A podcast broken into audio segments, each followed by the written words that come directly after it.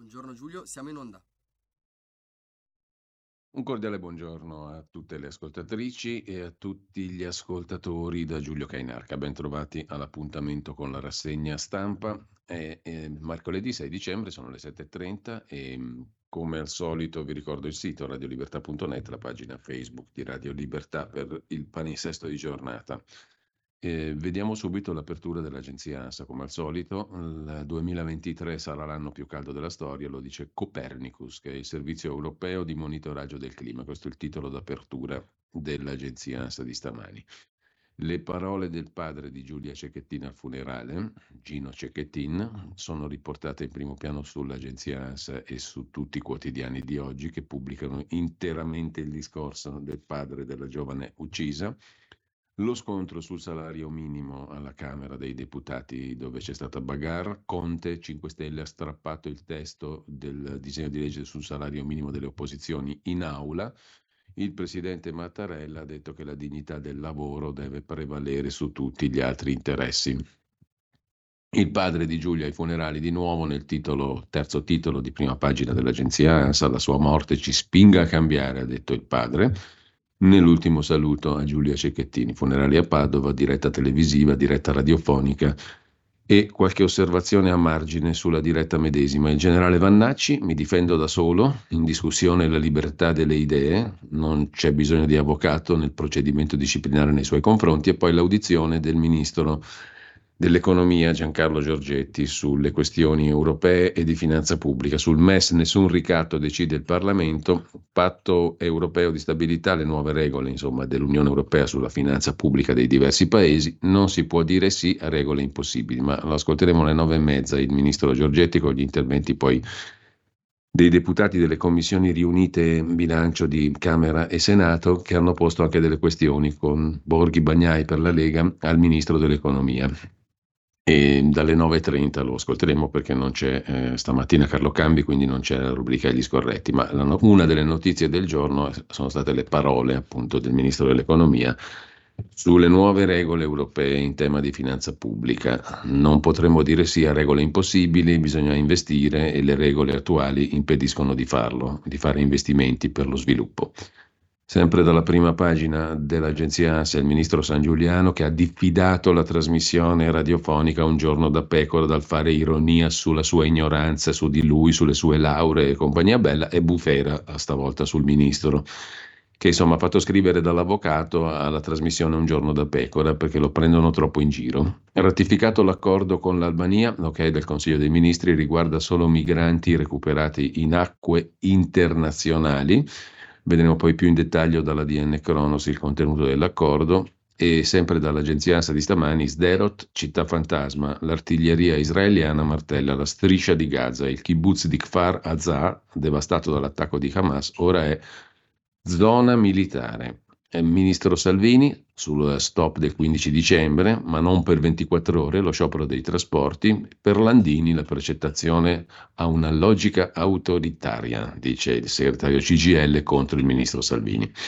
Vedremo poi di Salvini una lettera al Corriere della Sera sui temi di cui parlavamo poco fa, la finanza pubblica, le regole europee sui bilanci dei diversi stati membri dell'Eurozona. Il PIL dell'Italia intanto più 7, perché magari più 7, più 0,7% nel 2023, stesso ritmo nell'anno prossimo, cioè 0, la crescita sarà trainata dalla domanda interna, se vogliamo parlare di crescita allo 0, mentre sempre dal primo piano dell'agenzia ASA di stamani, lo sport, Leo Messi, il calciatore il calciatore argentino Asso piglia tutto, per Time è l'atleta dell'anno, niente meno, eh, lo speciale sul Medio Oriente, ma abbiamo già visto, e poi dalla prima pagina dell'agenzia ANSA ancora c'è da segnalare, adesso ci arriviamo, la cronaca, nell'Agrigentina una donna sfregiata con l'acido ha arrestato il marito, lei era in una comunità protetta, scrive eh, l'agenzia ANSA, la politica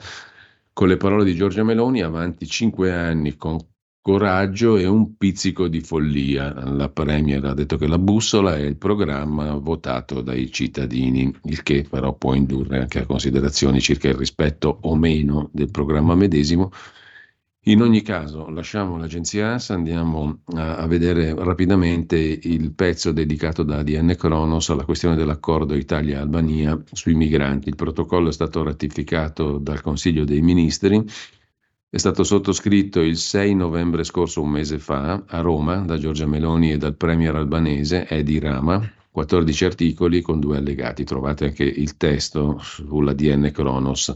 Nella premessa si sottolinea che Bisogna promuovere la crescente cooperazione bilaterale tra Italia e Albania nella prospettiva dell'adesione dell'Albania all'Unione Europea, si intensifica la collaborazione nella gestione dei flussi migratori, eccetera, eccetera. Il protocollo è finalizzato a rafforzare la cooperazione in materia di gestione dei flussi migratori provenienti da paesi terzi. All'articolo 3 si legge che la parte albanese riconosce alla parte italiana il diritto all'utilizzo di alcune aree, cioè terreni, beni demaniali, secondo i criteri stabiliti dal protocollo. Le aree sono concesse all'Italia a titolo gratuito per la durata del protocollo, che è di 5 anni, rinnovato tacitamente per altri 5, salvo che una delle due parti comunichi con 6 mesi di preavviso la propria intenzione di non rinnovarlo. All'articolo 4 si scrive che il numero totale di migranti presenti contemporaneamente nel territorio albanese in applicazione del protocollo non potrà essere superiore a 3.000.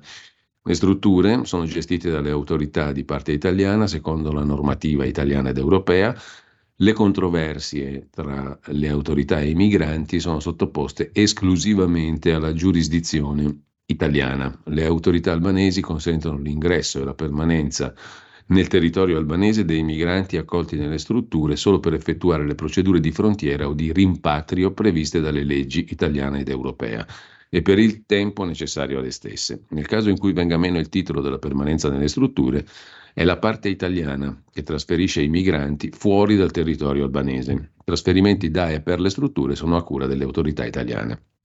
All'articolo 4 si stabilisce poi che l'ingresso dei migranti in acque territoriali nel territorio albanese avviene esclusivamente coi mezzi delle autorità italiane e all'arrivo nel territorio albanese le autorità competenti di ciascuna delle parti procedono separatamente agli adempimenti previsti dalla rispettiva normativa nazionale e nel rispetto del presente protocollo.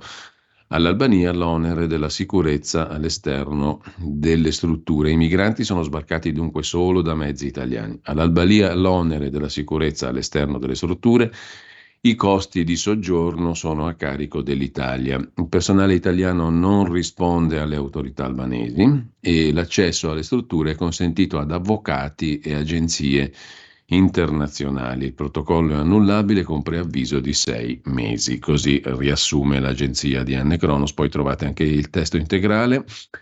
A proposito di Albania, c'è invece una cosa curiosa che mm, affronta Gianni Santamaria su Avvenire nella pagina di cultura, pagina 21, era una questione inversa rispetto a quella di cui abbiamo appena parlato, italiani d'Albania nella città dello scrittore Petro Marco. Considerato il padre del realismo albanese, viene tradotto per la prima volta con un romanzo sul rimpatrio dei civili italiani, cioè gli italiani che dall'Albania tornavano all'Italia alla fine dell'occupazione del regime fascista. Viene presentato oggi al Ministero della Cultura Mini Cifre della Cultura edizione 2023 che raccoglie anche i dati statistici sulla cultura in Italia, tra le altre cose. Ma tornando all'Albania, fuori dal porto di Durazzo, sono ammassati in centinaia, aspettano i piroscafi verso l'Italia. Sono gli ultimi da rimpatriare delle decine di migliaia di civili italiani o famiglie di militari o impiegati in vari lavori che si erano trasferiti in Albania dopo l'invasione del 7 aprile del 39. Finito il regime, finita la guerra, si trovano ammassati in un agglomerato di baracche sulla spiaggia di Durazzo a scrutare dal molo l'orizzonte in cerca delle imbarcazioni promesse. Molti sono stesi al sole, riparati da tende improvvisate, un microcosmo di destini incrociati che somiglia a una città. L'ultima città dell'impero, proclama un ufficiale ironicamente dell'esercito di liberazione albanese. Da questa espressione prende il titolo il romanzo che ha dedicato a questa pagina di storia Petro Marco, il padre della prosa moderna albanese. L'ultima città, è il titolo del romanzo, prima traduzione di Petro Marco in italiano, dove si raccontava l'esatto contrario, cioè gli italiani che rientravano dall'Albania. Comunque, tornando alla DN Kronos, c'è un'altra novità ieri dal Parlamento, ok all'unanimità anche dal Senato, era già stato approvato dalla Camera, un testo di legge sul diritto all'oblio oncologico. Il Senato ha votato all'unanimità, maggioranza e opposizione. Il testo introduce disposizioni per prevenire discriminazioni e tutelare i diritti di persone che sono state affette da malattie oncologiche. Tanti gli interventi in aula dei senatori, la consapevolezza bipartisan, complimenti, ha detto il presidente di turno del Senato, il leghista Gianmarco Centinaio, complimenti al Senato perché abbiamo votato una grande legge dall'accesso al mutuo, a un finanziamento, a polizze assicurative, fino a un percorso di adozione di un figlio o di affidamento di un minore, passando per concorsi e lavoro, sono gli ambiti in cui inciderà fortemente la legge sull'oblio oncologico. Cosa vuol dire? Che grazie a questa legge le persone guarite da un tumore avranno diritto a non fornire informazioni e a non subire indagini in merito alla propria pregressa condizione patologica. Sull'applicazione delle disposizioni di legge vigilerà il garante protezione dati personali. Nel dettaglio la legge appunto introduce il diritto all'oblio a seguito di guarigione oncologica.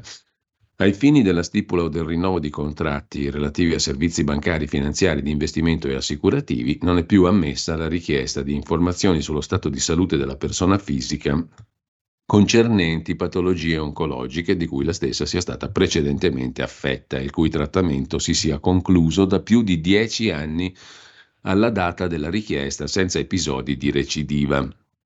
Il periodo è ridotto a cinque anni nel caso in cui la patologia sia insorta prima del compimento del ventunesimo anno di età. Queste informazioni non possono essere acquisite neanche da fonti diverse dal contraente, cioè dal soggetto che era stato malato di tumore, e qualora siano comunque nella disponibilità dell'operatore o dell'intermediario, non possono essere utilizzate per determinare le condizioni contrattuali. Ci sono altre norme di dettaglio, ma comunque il principio è piuttosto importante ed è stato votato in maniera bipartisan. Nel frattempo, dall'agenzia AGI, Giorgia Meloni è tra le donne più influenti del mondo, secondo la rivista Forbes. La Presidente del Consiglio italiana è al quarto posto della classifica, dietro Ursula von der Leyen, Christine Lagarde e la vicepresidente degli Stati Uniti, Kamala Harris. Andiamo a vedere adesso le prime pagine dei quotidiani di oggi. Avvenire, il quotidiano della conferenza episcopale italiana, si occupa del COP28 di Dubai al bivio sul petrolio, parte la conta tra paesi pro e contro la svolta green, la settimana prossima il verdetto, in Italia pronto il decreto sulle comunità energetiche con i progetti di cooperative e diocesi. Due versioni su tre fissano per la prima volta L'addio al petrolio, scrive Avvenire in apertura, poi il funerale di Giulia Cecchettina a Padova e ancora la Cisgiordania e la svolta degli Stati Uniti. Sanzioni finanziarie e di viaggio per i coloni israeliani con passaporto statunitense, oltre al rischio di essere indagati negli Stati Uniti per reati commessi in un paese estero. Dopo 260 palestinesi uccisi e 3.200 feriti nella Cisgiordania occupata a partire dal 7 ottobre, Washington passa alle vie di fatto. La svolta degli Stati Uniti, sanzioni contro i coloni in Cisgiordania. Il Dipartimento di Stato statunitense implementa una politica di restrizione dei visti nei confronti di individui ritenuti coinvolti nel minare la pace in Cisgiordania, anche attraverso atti di violenza o azioni che limitano indebitamente l'accesso dei civili ai servizi essenziali e ai beni di prima necessità, recita una nota del segretario di Stato statunitense Blinken. La decisione esprime la delusione degli Stati Uniti per le politiche del governo Netanyahu che incentivano i crimini dei coloni che possono contare sull'impunità.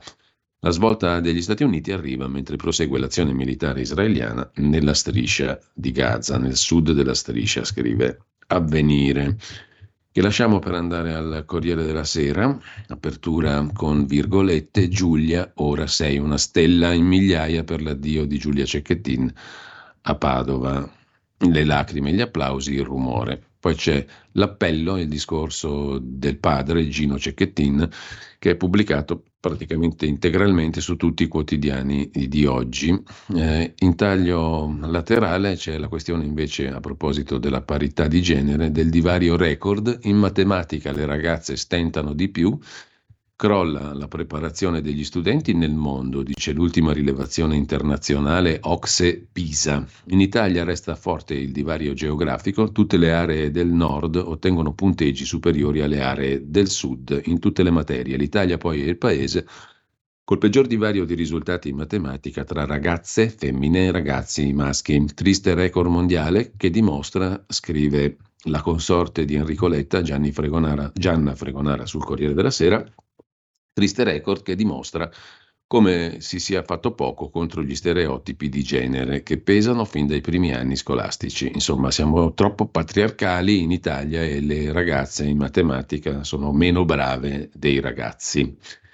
Bagar sul salario minimo e sull'Europa l'appello di Salvini, il centrodestra non si divida. Una lettera di Matteo Salvini pubblicata in prima pagina sul Corriere della Sera. A Firenze, scrive Salvini, si sono ritrovate forze che propongono un'Europa diversa da quella plasmata male dai socialisti. Desideriamo proporre un modello diverso, promuovere la cooperazione tra stati con pari dignità, stati che si accordino su alcuni temi fondamentali senza complicare la vita ai governi nazionali, soprattutto se sgraditi all'orientamento della Commissione. Troppe volte questo è accaduto in passato. Tornando a Giulia Cecchettin, Aldo Cazzullo, perché può essere un tornante della storia, ci saranno ancora patriarchi, ma per fortuna ci sono anche dei padri. Ieri il padre di Franca Viola, oggi il padre di Giulia Cecchettin.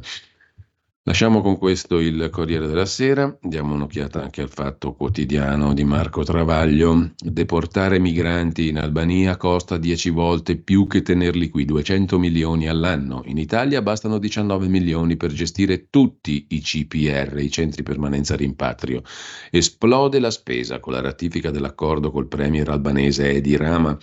Per ogni richiedente asilo lì spenderemo il 30% in più rispetto al costo nel nostro paese. 30% o 10 volte in più. Il fatto mette tutti e due i dati. Costa 10 volte di più tenerli in Albania che qui, eh, spenderemo il 30% in più rispetto al costo nel nostro paese. Tra 10 volte e il 30% c'è una differenza che scoprirete leggendo pagina 4 e pagina 5, la cui motivazione scoprirete. E forse, mentre sempre dalla prima pagina del Fatto Quotidiano, salario minimo sì dell'Unione Europea, ma il governo lo ammazza, patto di stabilità Meloni minaccia il veto per trattare, venerdì l'Ecofin, poi sentiremo alle nove e mezza le parole del ministro Giorgetti sul tema in Parlamento davanti alle commissioni bilancio di Camera e Senato, funerali a Padova 10.000 per Giulia e poi il rapporto Svimez che spiega che il 16% delle famiglie operaie è in stato di povertà e gli indigenti al sud sono 250.000 in più, ma per Giorgia Meloni l'economia va bene. I verbali dell'avvocato Amara, assolto il magistrato Cascini, un assist per Davigo, zero segreti violati sulla famosa storia della loggia Ungheria, di cui qualcuno si ricorderà.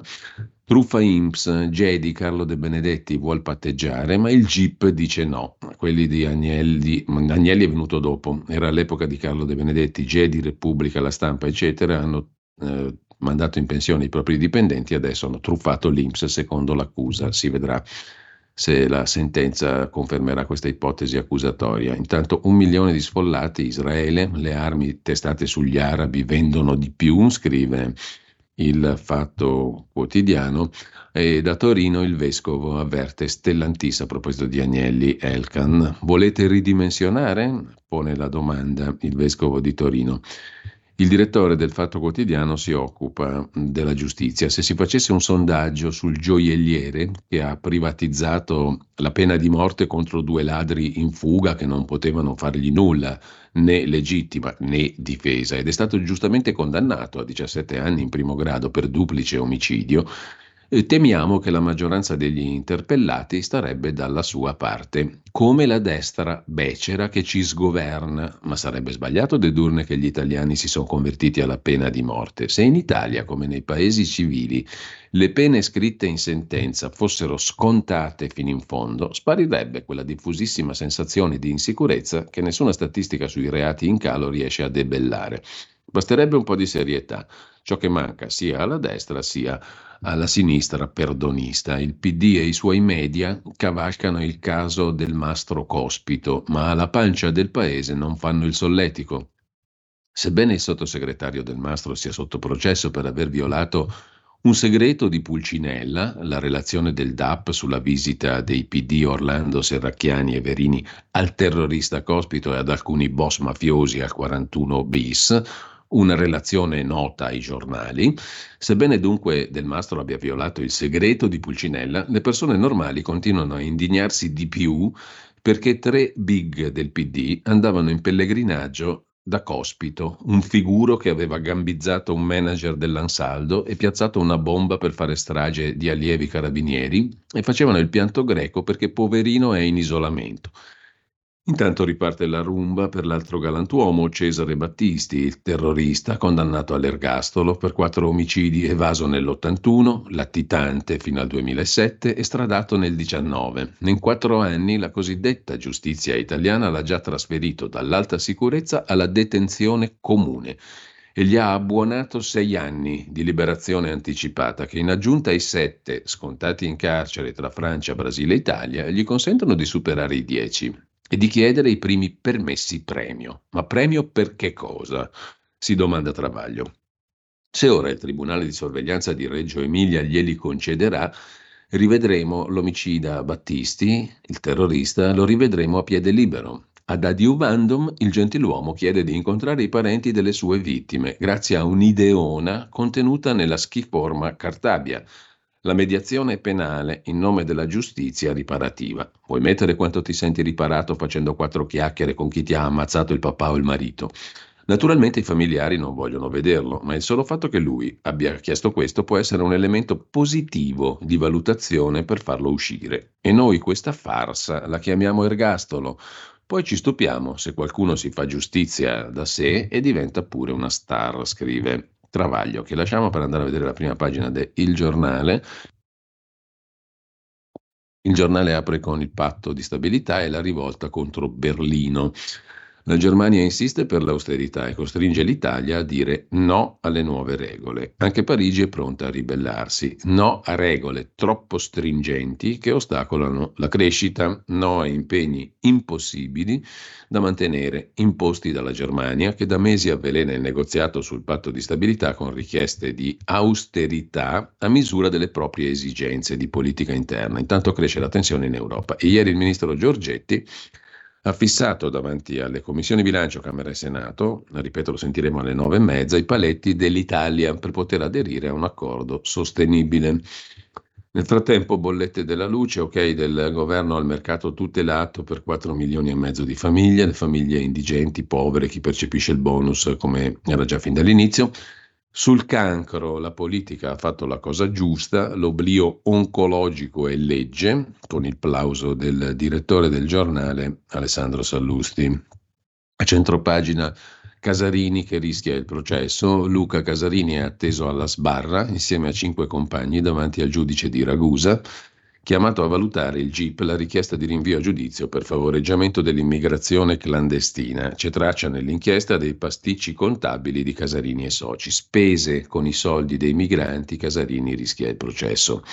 In Albania i profughi salvati nei mari extra Unione Europea, questo l'accordo con Tirana, e poi Beppe Grillo che prima insulta il governo e poi sfrutta un aiutino fiscale. Quando si tratta di soldi, Grillo diventa filo governativo. Lo ha fatto lo scorso 15 novembre per un importante sconto fiscale offerto dalla legge di stabilità varata dal governo Meloni e lo ha fatto con una firma da un notaio genovese. Mancherebbe pure che non approfitta di una, novi- di una legge. Le leggi valgono per tutti, no? Anche quando offrono delle opportunità. La manifestazione delle comunità ebraiche a Roma, il, la sinistra si accoda in extremis alla piazza che sta con Israele, scrive il giornale in prima pagina. Il PD ha deciso l'adesione ufficiale alla manifestazione pro-Israele di Roma soltanto lunedì. A pesare il doloroso monito della senatrice a vita Liliana Segre. Sul, um, sui funerali di Giulia Cecchettin, ma lo vedremo dopo la stanza di Vittorio Feltri, un lettore scrive ma come Mediaset ha fatto la diretta televisiva, ma Mediaset sta diventando sinistrorsa, scrive il lettore, E di inutile circo mediatico eh, parla Vittorio Feltri nella risposta. La matematica sessista è il titolo della rubrica Giù la maschera di Luigi Mascheroni. A fondo pagina sul giornale, una ricerca nei paesi OXE, OXE chiedo scusa, ci dice che la preparazione degli studenti crolla in tutto il mondo. Si studia meno, si studia peggio. Colpa del Covid? Anche. Colpa dei telefonini? Forse. Colpa dei governi? Pure. Il rendimento rispetto all'anno precedente è sceso di 16 punti in matematica, 11 nelle materie umanistiche. L'Italia è a metà classifica, un punto più della media in matematica, poco di meno nelle materie umanistiche, 6 meno meno. In ogni caso colpisce per l'Italia il divario fra maschi e femmine, sessismo, sessismo. I primi in matematica sono molto più bravi delle seconde, i maschi. In nessun altro sistema scolastico il divario di genere è così pronunciato. 21 punti, cioè un anno di scuola, cosa stranota peraltro. Le ragazze, grazie allo studio, sono mediamente più bravine, ma l'eccellenza è maschile.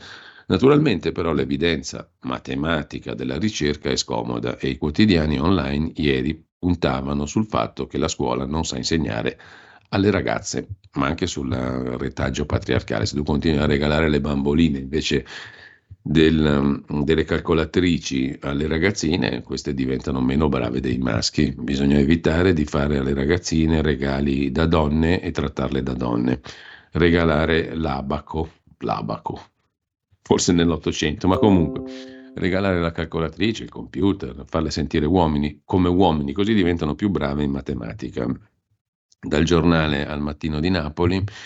Il sud più lavoro ma più poveri è la ricerca della Svimez. Al sud aumenta il lavoro ma questo non incide sul benessere, aumentano i poveri. È il responso Svimez che individua nell'esiguità dei redditi un punto dolente per il Sud. Per quanto riguarda le scelte sul mercato dell'energia, si è deciso intanto di mantenere il mercato tutelato di gas e luce soltanto per le famiglie fragili. Intervista al ministro della pubblica amministrazione Zangrillo. A Caivano ripartiremo dalla pubblica amministrazione, dalle imprese e dai giovani, dice il ministro. Il tempo di Roma mette in apertura un virgolettato. A Roma emergenza costante, la violenza di genere, l'allarme del procuratore lo vuoi, 10 denunce al giorno, 3.392 casi di codice rosso di violenza sulle donne. Nel 2023 in Italia 105 vittime, capitale eh, Roma al primo posto per numero di femminicidi, in 10.000 a Padova per l'addio a Giulia.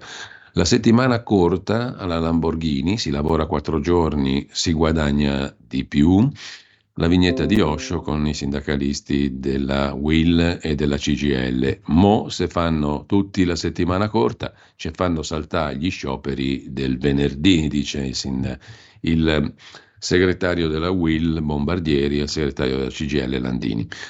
Salvini invece ha telefonato al gioielliere condannato, ti assicuro il mio impegno per riformare la giustizia. Il ministro Giorgetti chiude la porta ai vincoli di bilancio rafforzati, al patto di stabilità e poi l'abbraccio al popolo ebraico a Roma. Governo e opposizione uniti a Piazza del Popolo per solidarietà con Israele. La Repubblica apre la prima pagina con il salario, salario minimo, il colpo di grazia e poi un taglio alto Facciamo rumore per non dimenticare Giulia in 10.000 ai funerali. Il Putin d'Arabia, protagonista a Dubai e a Riyadh. Putin stringe i rapporti con Emirati Arabi e Arabia Saudita, scrive Repubblica. E poi in primo piano gli effetti del Covid, forti cali dell'apprendimento degli studenti dappertutto in matematica e nelle materie anche umanistiche. La stampa di Torino, la vediamo subito, mette in apertura un altro tema, il lavoro espelle 44.000 mamme, salario minimo, PD e 5 Stelle strappano la proposta in aula per protesta. Aziende, utili record, ma retribuzioni ferme. Ogni giorno intanto il lavoro espelle 44.000 mamme, il titolo principale, ogni giorno 120 donne costrette a dimettersi dopo aver avuto un figlio. Mattarella dice dignità calpestata. Andiamo in pausa.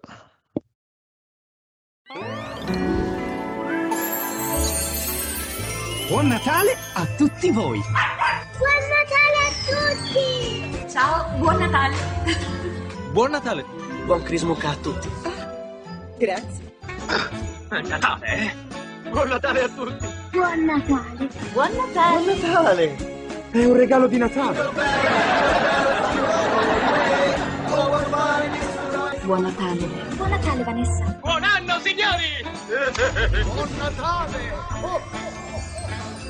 Orso. Buon Natale, buone feste da tutto lo staff di Radio Libertà, la tua radio. Stai ascoltando Radio Libertà. la tua voce libera, senza filtri né censura. La tua radio.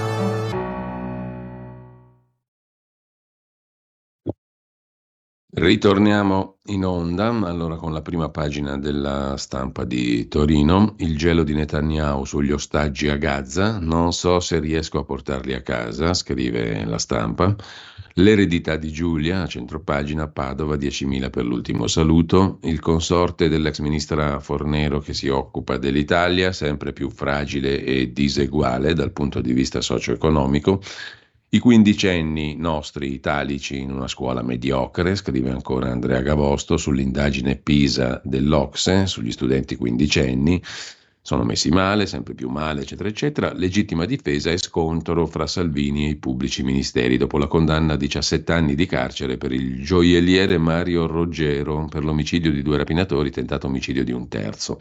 Salvini cavalca il caso, scrive la stampa, chiama il gioielliere, gli esprime vicinanza umana gli promette di non dimenticare il caso e aggiunge la sua determinazione affinché venga approvata la riforma della giustizia. E sempre dalla prima pagina mh, della stampa, l'Europa, Marco Zatterin se ne occupa, il capitano, sempre lui, Salvini, anti-Soros e l'alibi degli abusivi, liberare Bruxelles dagli abusivi, cacciarli dal Tempio con i banchieri e con Soros. Salvini rispolvera il copione di macelleria euroscettica, la definisce L'eccellente tra gli ottimi inviati della stampa Marco Zatterin da Bruxelles, Greta che attacca Hamas ma condanna anche Israele.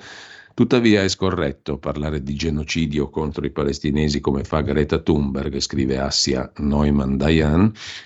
Si occupa del generale Vannacci Mattia Feltri, a fondo pagina nel suo Buongiorno. Il generale Vannacci è preoccupato dalla tenuta in Italia della libertà di pensiero e parola. Lui che da sei mesi, da quando ha pubblicato il suo libro, accreditato di centinaia di migliaia di copie vendute o piratate, è in giro da Ragusa a Bolzano a presentarlo davanti a folle idolatranti, ospite dei migliori talk show, intervistato da tutte le testate, a dire e ripetere che gli omosessuali non sono normali, devono farsene una ragione, che le lobby gay internazionali gli impediscono di dire busone o invertito, che Paola Egonu ha tratti somatici non rappresentativi dell'italianità, che non dovrebbe essere condannato se pianta la matita nella giugulare del ceppo che lo aggredisce, che la Russia di Putin sarà una dittatura ma nessuno ha paura di far sera nei parchi, che le femministe sono moderne fattucchiere, insoddisfatte della vita domestica, che i preservativi assecondano malauguratamente il desiderio di non fare figli anziché di farli. E a dire e ripetere, scrive Mattia Feltri, una profusione di altre sentenze, non sempre di sua produzione, avendole noi già sentite per decenni da barbieri e tassisti, che sfigati i barbieri e i tassisti, fanno parte del popolo, sebbene in percentuali in progressivo e drastico calo. E per questa sua sofisticata dottrina, il Vannacci è conteso da stampa e piazze ed è salito fino alle cime della popolarità. Tanto che la contesa della sua persona si è estesa ai partiti, ansiosi di candidarlo a un seggio del Parlamento europeo.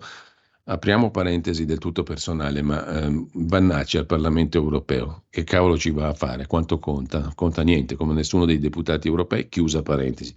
Ci andrebbe a fare se ci va. Comunque, lui è preoccupato della tenuta della libertà di pensiero e di parola. Lui, lui che in questo amabile paese della libertà di pensiero e di parola, di qualsiasi pensiero e parola, è il monumento vivente. Ma come fa a essere preoccupato? Scrive Mattia Feltri.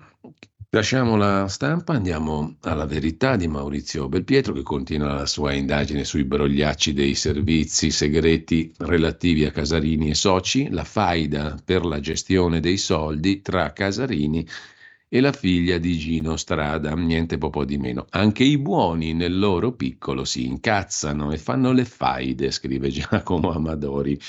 La pochade continua carta, nelle carte, nelle carte, nei brogliacci, nelle informative dell'inchiesta di Ragusa su Casarini, lo scontro totale mosso da Casarini alla figlia di Gino Strada, erede di Gino Strada, Cecilia.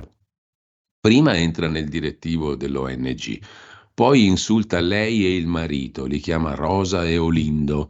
Apriamo parentesi, alle 8.30 sarà con noi l'avvocato Fabio Schembri e parleremo dei verbali del caso della strage di Elba, perché c'è una gestione dei verbali che in sei giorni permette di chiudere il caso.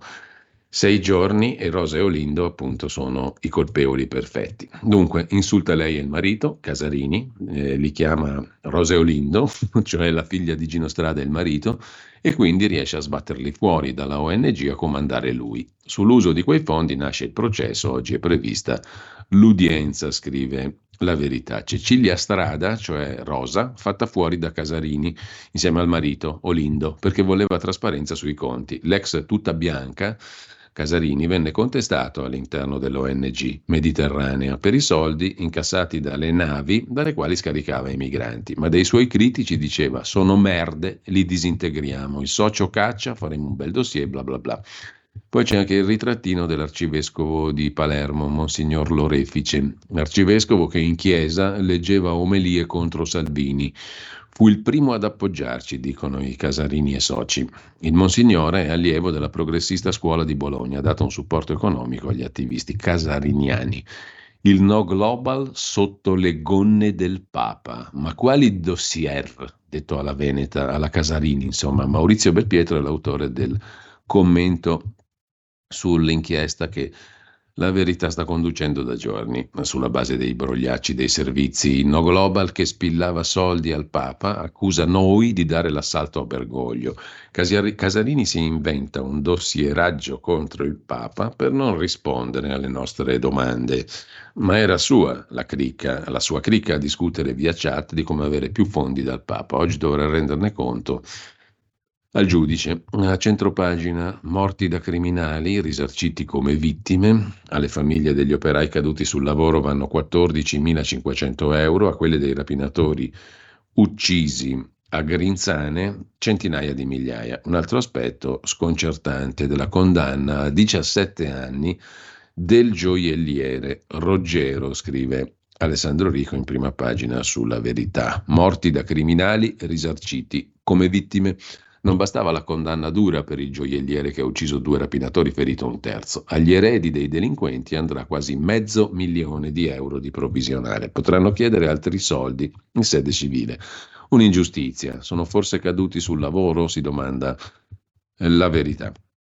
Sempre dalla verità, poi Giorgetti tiene duro sul patto di stabilità e sul MES e sulle bollette il governo ci mette una pezza. No, ci mette niente perché era già prevista all'inizio la tutela dei cosiddetti deboli, quindi non c'è niente di particolare. In ogni caso, occhio, scrive Patrizia Floder Reiter a centropagina, che stanno riattaccando con il Covid, tornano gli allarmi senza senso. Intanto Pfizer finisce all'AIA, un'associazione tedesca e una ONG denunciano all'AIA, l'Unione Europea, l'OMS, la Pfizer e anche Bill Gates, per non farsi mancare niente.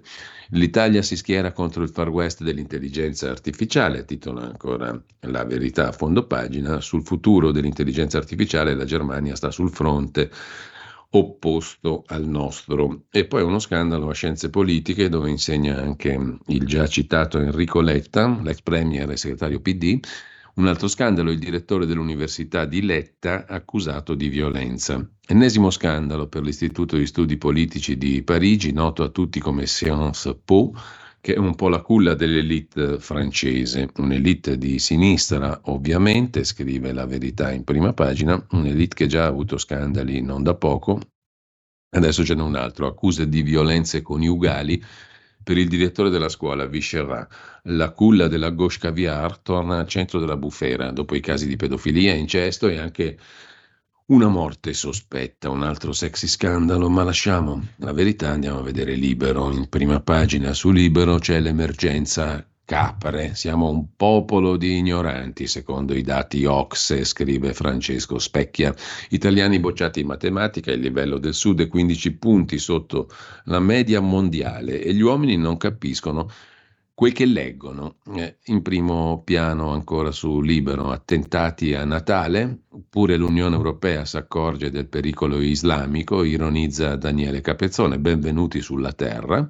La Commissione Europea ha detto che per Natale c'è il rischio di attentati. In primo piano anche Forbes che delude la sinistra. Giorgia Meloni è quarta tra le donne più potenti del mondo, come abbiamo già visto. Pietro Senaldi si occupa dello sfregio al gioielliere Mario Roggero, costretto a risarcire chi lo ha rapinato e Salvini ha telefonato al gioielliere condannato. E poi Francesco Storace come ridotta a Roma, un extra agli spazzini per andare a fare il loro lavoro, quello per cui sono già pagati se vai a lavorare ti do un extra per il tuo lavoro che già dovevi fare. Beatrice Venezzi, dirett- direttore d'orchestra, direttrice, direttore, quel che lei, ehm, ci racconta il senso della prima alla scala. La prima della scala è un'espressione di Made in Italy di altissimo profilo per Sant'Ambrogio, domani, il nostro patrimonio, la nostra storia, la nostra identità. L'Italia è da sempre un paese che canta anche senza legnate, verrebbe da dire. Comunque, lasciamo libero e andiamo a vedere Italia Oggi. Il forfettario sparisce a 100.000, superata la soglia di 100.000 euro di incassi, il regime agevolato forfettario per le partite IVA cessa immediatamente e si attivano subito tutti gli obblighi IVA e la possibilità di detrazione dell'imposta. Il punto a pagina 34 di Italia Oggi. C'è una notizia interessante in taglio alto, Claudio Plazzotta ce ne rende conto. La settimana enigmistica non conosce crisi, vende 400.000 copie in sette giorni e macina utili. La carta stampata funziona per la settimana enigmistica, sostanzialmente. Il Papa rompe gli indugi, licenzia e sfratta il cardinale americano Raymond Leo Burke perché è un suo nemico. Non era uno sfogo quello di Papa Francesco, sul cardinale Burke, cardinale conservatore, nel giro di una settimana sono arrivate all'abitazione romana dell'eminenza statunitense due raccomandate, una con un decreto pontificio che gli comunica la revoca dello stipendio cardinalizio e una dall'APSA, la società che amministra anche il patrimonio ex propaganda fide, che gli comunica la fine del concordato gratuito per l'appartamento, cioè Fera di Bal, detto alla Lombarda. Per entrambi i provvedimenti la decorrenza è quella del primo dicembre 22. Il 20 novembre scorso il Papa aveva dato il preavviso di sfratto al cardinale americano. Diritto e rovescio, la rubrica di Pierluigi Magnaschi, il direttore, si occupa dell'Unione Europea, non esistendo la funzione, perché l'Unione Europea non ha politica estera e quindi non ha un ministro degli esteri, il tizio che è incaricato dei rapporti internazionali dell'Unione Europea non è nemmeno il rappresentante dell'Unione per la politica estera, ma questa funzione, fumosa, imprendibile, si fa addirittura precedere dal termine alto rappresentante per risarcire in qualche modo un rappresentante che non ha funzioni reali. La prima rappresentante era una baronessa inglese che si dice abbia migliorato i servizi di porcellana dei suoi uffici. La seconda, Federica Mogherini, d'Alema, faceva dei comunicati all'ANSA variamente auspicanti. L'attuale uh, alto rappresentante dell'Unione Europea per la politica estera, il socialista spagnolo Josep Borrell Fontelles si prende sul serio e spesso pretende anche di contraddire l'Unione Europea, che a sua volta lo manda a quel paese, ogni volta. Ma a lui basta un titolo di giornale il giorno dopo in cui l'ha fatta fuori dal vaso. Contento lui. Così, così l'Italia oggi. Da Italia oggi passiamo al sole 24 ore, intanto tariffa calmierata per 4 milioni e mezzo di utenti vulnerabili e più informazioni per la fine tutela, ma nessuna proroga della fine della maggior tutela per il mercato elettrico e poi per quello del gas, solo piccoli interventi. Giorgetti, ministro dell'economia, che dice no a impegni impossibili sul patto europeo di stabilità, in primo piano sul quotidiano di Confindustria. Sul foglio vi segnalo invece il pezzo a centropagina di Giulio Meotti sul nuovo antisemitismo, che consiste nel fare di Israele uno Stato nazista. Così Pierre-André Taguieff, forse il più brillante studioso delle idee in Francia, che spiega al foglio come sia possibile arrivare in Occidente a giustificare, minimizzare i massacri di Hamas. Una parte delle elite occidentali, progressiste, si è convertita alla religione politica del culto della vittima palestinese e della criminalizzazione del dominatore ebraico. I loro riflessi ideologici impongono di difendere i presunti dominati contro i presunti dominanti. L'inversione vittimizzata, che questa conversione implica, si traduce nella nazificazione dei sionisti e più in generale degli ebrei. Dal foglio ci trasferiamo al dubbio, il quotidiano degli avvocati italiani, sovraffollamento in cella, abbiamo sfondato quota 60.000 detenuti, e poi la riforma farsa del Consiglio Superiore della Magistratura. Le pagelle dei magistrati non possiamo darle perché il software non esiste. Impossibile misurare i flop di pubblici ministeri e giudici. Siamo all'anno zero, ha detto l'Associazione Nazionale Magistrati. Non possiamo fare le pagelle perché non abbiamo il software. La strana domanda del pubblico ministero che conduce l'inchiesta su Bibbiano a un imputato, ma lei legge il dubbio? Se legge il dubbio, lei è un imputato sospetto, diciamo così. E, e ancora in primo piano, troppi fuori ruolo, il procuratore capo di Napoli Gratteri provoca i colleghi, fuori ruolo, il sottosegretario Del Mastro che usa una frasetta che usò un tizio con la testa pelata un bel po' di anni fa, spezzeremo le reni alle correnti della magistratura, ha detto il sottosegretario Del Mastro. E a chiudere una follia dal Regno Unito, il riconoscimento facciale per chi va sui siti porno, scrive il dubbio in prima pagina. Dal dubbio passiamo adesso alla pagina delle lettere, vediamo un po' gli articoli del giorno, ve li segnalo rapidamente perché abbiamo una decina di minuti abbondanti, ma comunque non molti, prima dell'approfondimento sulla strage di Elba, particolarmente interessante eh, credo, eh, è utile per tutti perché parleremo di come si verbalizza, come si fanno i verbali, gli accertamenti per uno dei delitti più efferati della storia d'Italia, la strage di Erba, giusto appunto. E se li fanno così in quel caso, immaginati te come potrebbero farli in casi di minor rilievo. Questa è la morale facile della favola ma se state all'ascolto dalle 8.30 ne capirete perché. Intanto, caro Italo, risponde Vittorio Feltri nella pagina delle lettere a un lettore che si lamentava del fatto che Mediaset avesse trasmesso i funerali di Giulia Cecchettin, una Mediaset eh, sinistrorsa, scriveva il lettore. In effetti anche io comprendo difficilmente, scrive Vittorio Feltri, la scelta di trasmettere il funerale di Giulia quasi a reti televisive unificate credo sia una decisione di cattivo gusto, lesiva nei confronti delle altre vittime, le quali non hanno ricevuto la medesima attenzione come se fossero di serie B. Emerge quasi una sorta di differenziazione tra Giulia Cecchettin e le altre donne uccise per mano di partner o ex partner. Forse le altre valevano di meno? Forse le altre non meritavano corone? Fiori offerti dalle istituzioni, presenza di migliaia di persone, spazio mediatico, commenti di politici, giornalisti opinionisti che da settimane dibattono H24 su giornali e in tv di questo delitto? Penso, scrive Vittorio Feltri, che questo interesse derivi da un elemento che caratterizza questo fatto di cronaca, la strumentalizzazione politica e soprattutto ideologica che ne è stata fatta in maniera spregiudicata, prima ancora che fosse ritrovato il cadavere della ragazza. Siamo arrivati ad utilizzare perfino un assassinio per attaccare il governo, la destra, Meloni, Salvini, Fratelli d'Italia, individuati quali difensori del patriarcato, che a sua volta sarebbe causa della violenza contro le donne, la quale talvolta tracima nell'omicidio chiamato rigorosamente femminicidio. È stato tirato in ballo anche lo Stato, come se dalla sua assenza sia derivata la fine atroce riservata a Giulia dal suo ex, Filippo Turetta.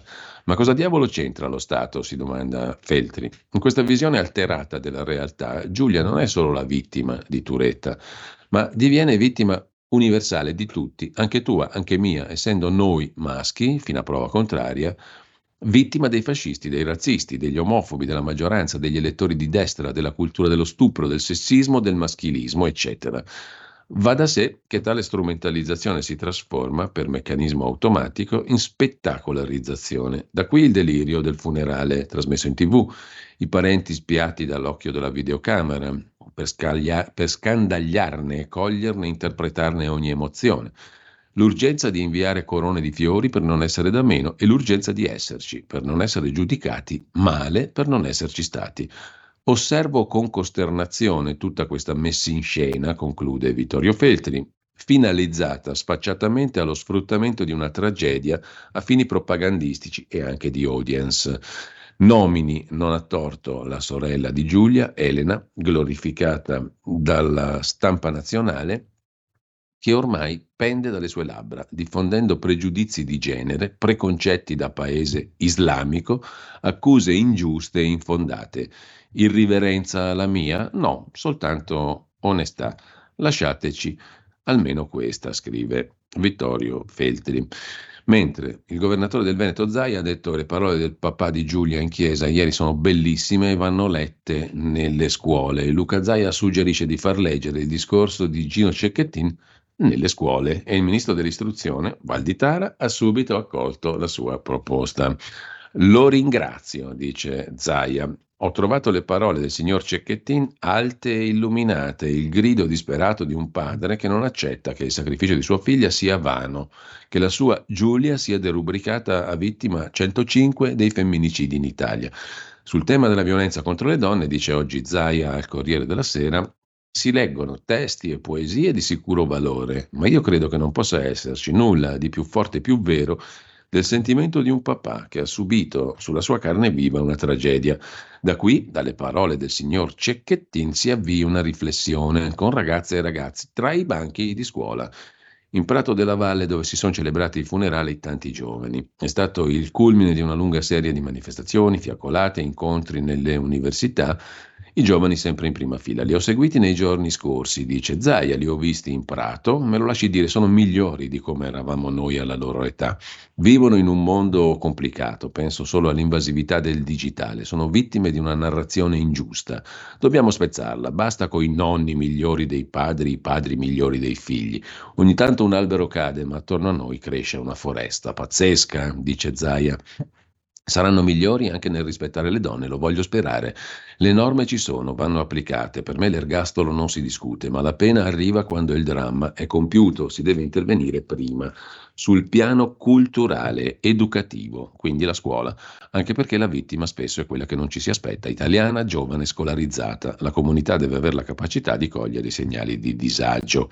Le parole bellissime del papà di Giulia vanno lette nelle scuole, dice Zaia e Valditara, il ministro ha accolto la proposta. Per quanto riguarda invece Matteo Salvini, c'è la lettera che dicevamo prima, di cui parlavamo prima sul Corriere della Sera in prima pagina sull'Europa, così vogliamo cambiare l'Unione Europea basta veti da parte del centrodestra italiano, in questo caso soprattutto di Forza Italia, ai partiti sgraditi. Secondo qualche quotidiano tipo Repubblica, Giorgia Meloni è pronta a far propria l'ipotesi di rieditare la maggioranza Ursula, cioè tutti dentro, fuorché i partiti vicini alla Lega in Europa, quindi sostenere la maggioranza che sostiene adesso Ursula von der Leyen cosa contraria invece a ciò che auspica Salvini. Centrodestra non si divida, dice Salvini nella lettera al Corriere. Desideriamo proporre un modello diverso, cioè una cooperazione tra stati con pari dignità che si accordino su alcuni temi fondamentali. L'esempio di Berlusconi, non porre veti, è un insegnamento di Berlusconi che sdoganò il movimento sociale in Italia per bloccare il PCPD-SPD. Come si è visto sul Brennero, sui porti, io insisto su quella concretezza che ci consente di governare a vari livelli da decenni. Politica estera, rammento che la Lega ha sempre votato tutti i provvedimenti a sostegno dell'Ucraina ed è sempre al fianco di Israele. Questo non vuol dire accettare l'Europa così com'è. Intanto Salvini ha chiamato anche il gioielliere di Cuneo, il gioielliere piemontese Mario Roggero, condannato ieri in primo grado a 17 anni di carcere per omicidio volontario. Secondo il giudice ha sparato per uccidere. Nel 2015 la Lega si schierò anche a fianco del benzinaio Graziano Stacchio, scrive Il Tempo di Roma. Salvini ha chiamato il gioielliere dicendo ti assicuro il mio impegno per riformare la giustizia, a meritare il carcere dovrebbero essere altri veri delinquenti e non persone come Mario che ha difeso la propria vita. Dice l'imputato, se sono pentito, penso che potevo essere morto, sono sconcertato e deluso, viva la criminalità. Mentre dicevamo prima eh, la notizia che riguarda la pagina economica e del lavoro svolta alla Lamborghini, al vertice della Lamborghini, amministratore delegato è Stefan Winkelmann, in fabbrica per quattro giorni dopo il caso della Exilux. Luxottica, applauso dei sindacati, premio di risultato di 4.000 euro. Settimana corta, produzione lunga. Dopo Essilor Luxottica, anche Lamborghini fa propria la riduzione di orario settimanale nei suoi stabilimenti. Nella notte tra il 4 e il 5 dicembre si è trovato l'accordo con i sindacati e le trattative sul contratto integrativo aziendale hanno portato a questo traguardo la settimana corta. E mh, dalla pagina economica vi segnalo però anche invece un'altra cosa drammatica, il dramma dell'acciaio italiano, come scrive il giornale. Ex Silva finisce il teatrino di Arcelor. Oggi l'assemblea si va verso lo scioglimento di Acciaierie d'Italia e il commissario è alle porte. I sindacati vogliono cacciare il big indiano perché inadempiente, scrive il giornale.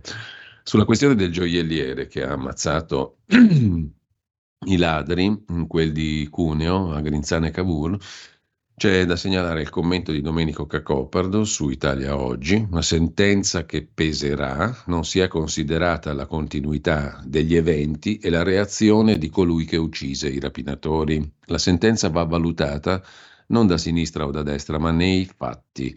Parliamoci chiaro, difficilmente l'opinione pubblica approverà l'operato della Corte d'Assise di Asti sulla vicenda Roggero.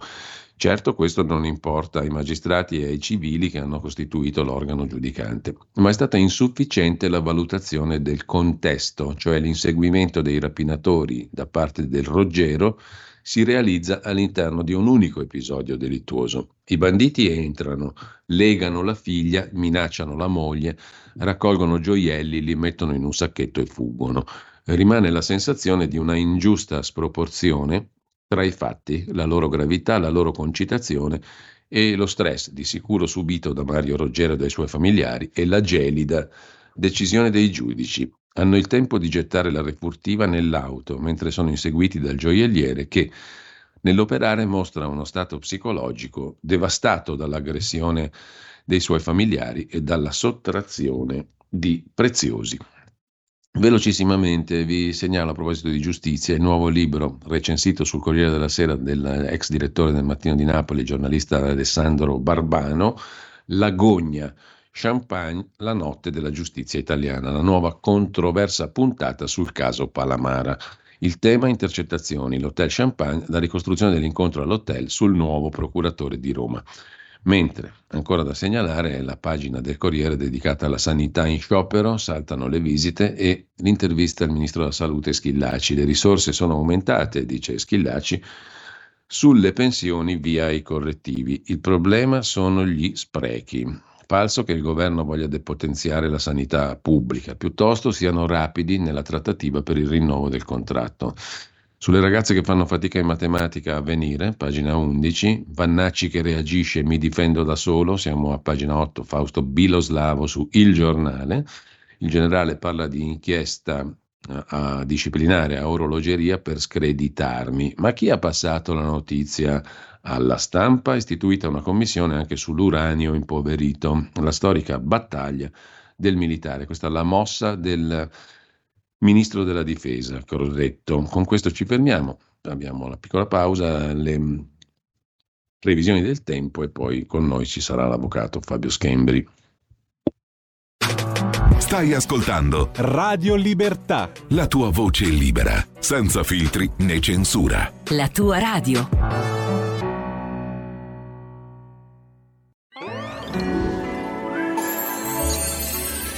Buon Natale a tutti voi! Natale tutti! Ciao, buon Natale. Buon Natale. Buon Crismucca a tutti. Grazie. È Natale, eh? Buon Natale a tutti. Buon Natale! Buon Natale. Buon Natale! È un regalo di Natale. Buon Natale. Buon Natale, Vanessa! Buon anno, signori! Buon Natale, Orso! Buon Natale, buone feste da tutto lo staff di Radio Libertà, la tua radio. In definitivo allontanamento il vortice ciclonico dalla nostra penisola e la pressione sarà in aumento. Nelle prima parte della giornata avremo infatti ampio soleggiamento al centro-nord, con cieli in genere sereni o poco nuvolosi, salvo sul Triveneto orientale dove potrebbero verificarsi ultimi fenomeni, possibili anche sul basso Tirreno. Nel pomeriggio tempo buono ovunque, con cieli sereni o poco nuvolosi sulle regioni centro-settentrionali, con nubi invece più compatte su quelle meridionali, qui anche con isolati più vaschi. Per ora è tutto da ilmeteo.it dove il fa la differenza. Per tutti i dettagli consultate la nostra app. Una buona giornata da Alessandra Tropiano. Stai ascoltando Radio Libertà, la tua voce libera, senza filtri né censure, la tua radio.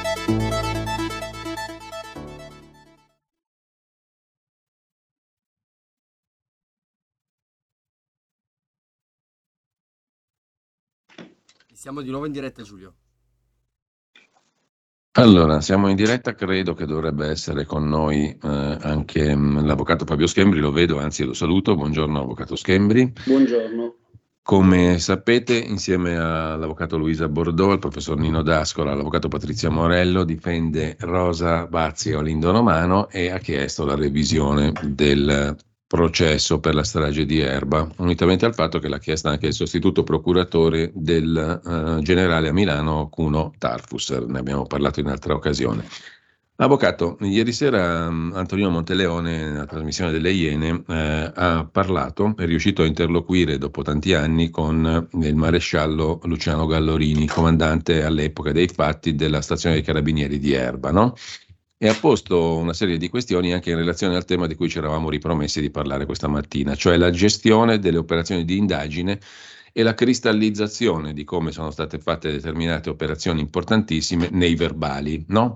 Sembrerà ai nostri ascoltatori che questa questione dei verbali eh, possa essere una questione formale, non è affatto così, perché in realtà il destino dei due condannati si decide in una manciata di giorni tra il 20 e il 26, potremmo dire, no? di dicembre, eh, a distanza di pochi giorni dalla strage, quando molti elementi che si erano accumulati nei giorni precedenti inducevano, a rigor di logica, a prendere altre strade investigative e invece appunto il destino fatale per uh, Rosa Bazio Lindo Romano si condensa in pochissimi giorni in virtù di determinate operazioni investigative che vengono poi mh, condensate in verbali che dovrebbero far fede, che sono importantissimi da questo punto di vista perché certificano come sono andate determinate operazioni di indagine, che sono quelle appunto fondamentali per poi addossare la responsabilità della strage a Olindo e Rosa. Questi verbali ci dicono storie che non tornano Alcune questioni ha cercato di porle anche Antonino Monteleone al maresciallo Gallorini, il quale, sintetizzo, ha detto no, io ho fatto tutto per bene, siete voi che avete manipolato determinati audio, che avete manipolato determinate cose, eh, e io non ho niente da rimproverarmi. Allora, vediamo di, di, entrare nel dettaglio di questi verbali, perché invece al contrario, io, la penso esattamente come Edoardo Montolli, come Felice Manti, che sono stati i primi a metterci mano in queste carte, e come Antonino Monteleone, che le ha studiate approfonditamente anche lui, e anch'io penso che non tornano molte cose. Voi le avete evidenziate queste cose che non tornano nella vostra richiesta di revisione. Nelle precedenti puntate noi ci siamo occupati. Perché dico che in pochi giorni succede tutto, no? ai fini dell'incolpazione dei due? Perché tra il 20 e il 26 si mettono in fila una serie di, di fatti che portano prima al fatto che eh, si dice che eh, eh, il signor Frigerio sopravvissuto riconosce Olindo ed è determinante il suo colloquio con il citato Gallorini. Secondo, il 26 si trova la famosa traccia ematica di sangue addirittura sulla macchina eh, di Olindo Romano sul battitacco. E ne abbiamo parlato di entrambe queste due questioni con degli esperti. E alla luce di quello che abbiamo detto nelle puntate precedenti, io vorrei, Avvocato Schemmi, in questa nostra conversazione entro le ore 9, eh, tornare proprio su questi verbali di questi sei giorni sostanzialmente, dal 20 al 26 perché che, che, ne dica diciamo, il maresciallo Gallorini nel colloquio con del suo colloquio del 20 di dicembre con il signor Frigerio, la gestione dei verbali ha quantomeno dell'improbabile. Cioè la sensazione che emerge poi mettendo insieme il modo in cui vengono resocontate, cioè verbalizzate queste operazioni, è che le operazioni siano state fatte in maniera da infilarle una dietro all'altra con una determinata logica, che è quella accusatoria nei confronti dei due, di Olindo e Rosa. Però i verbali ci dicono anche che le cose non tornano. Non tornano e vorremmo ripercorrerle con lei proprio in dettaglio dopo aver sentito gli esperti. Allora, di questo colloquio del 20 di dicembre, noi abbiamo una verbalizzazione che definire anomala è poco. Perché, avvocato? Vediamo di ricondurre tutto a logica. Guardi, lei ha richiamato ieri la trasmissione delle Iene, dove eh, Lugoderente avrebbe detto che eh, gli audio sarebbero stati manipolati dalle Iene, no? E magari non lo so se sono stati manipolati da qualche altro, però certamente non dalle Iene, anche perché è chiaro che insomma c'è l'audio, ognuno lo può ascoltare. Eh, il luogotenente Gallorini fece il nome di Olindo ben nove volte al, a, al signor Frigerio. Questo è un dato documentale di fatto, quindi non c'è nessun trucco, nessun inganno, è, è certificato da un documento. Ma la cosa, diciamo, è proprio il verbale, eh, eh, mi sembra um, un, un, elemento eh, non solo di rimente, eh, ma eh, noi abbiamo puntato eh, nella richiesta di revisione proprio su quel verbale che il luogotenente Gallorini fece il 20, al di là dell'audio. Perché eh, eh, su quel verbale c'è scritto che Frigerio, scrive il luogotenente, disse che il suo aggressore poteva essere Lolindo. In realtà, eh, se c'è l'audio, uno può ascoltare l'audio, e Frigerio tutto dice, tranne che il suo aggressore poteva essere Lolindo. E il luogotenente a fare questa tipologia di domanda al Frigerio cioè se il suo aggressore poteva essere Olindo, ma non Frigerio a dire al luogotenente Gallorini eh, che eh, l'aggressore eh, era, poteva essere Olindo. Ora, perché dico, perché dico che è importante?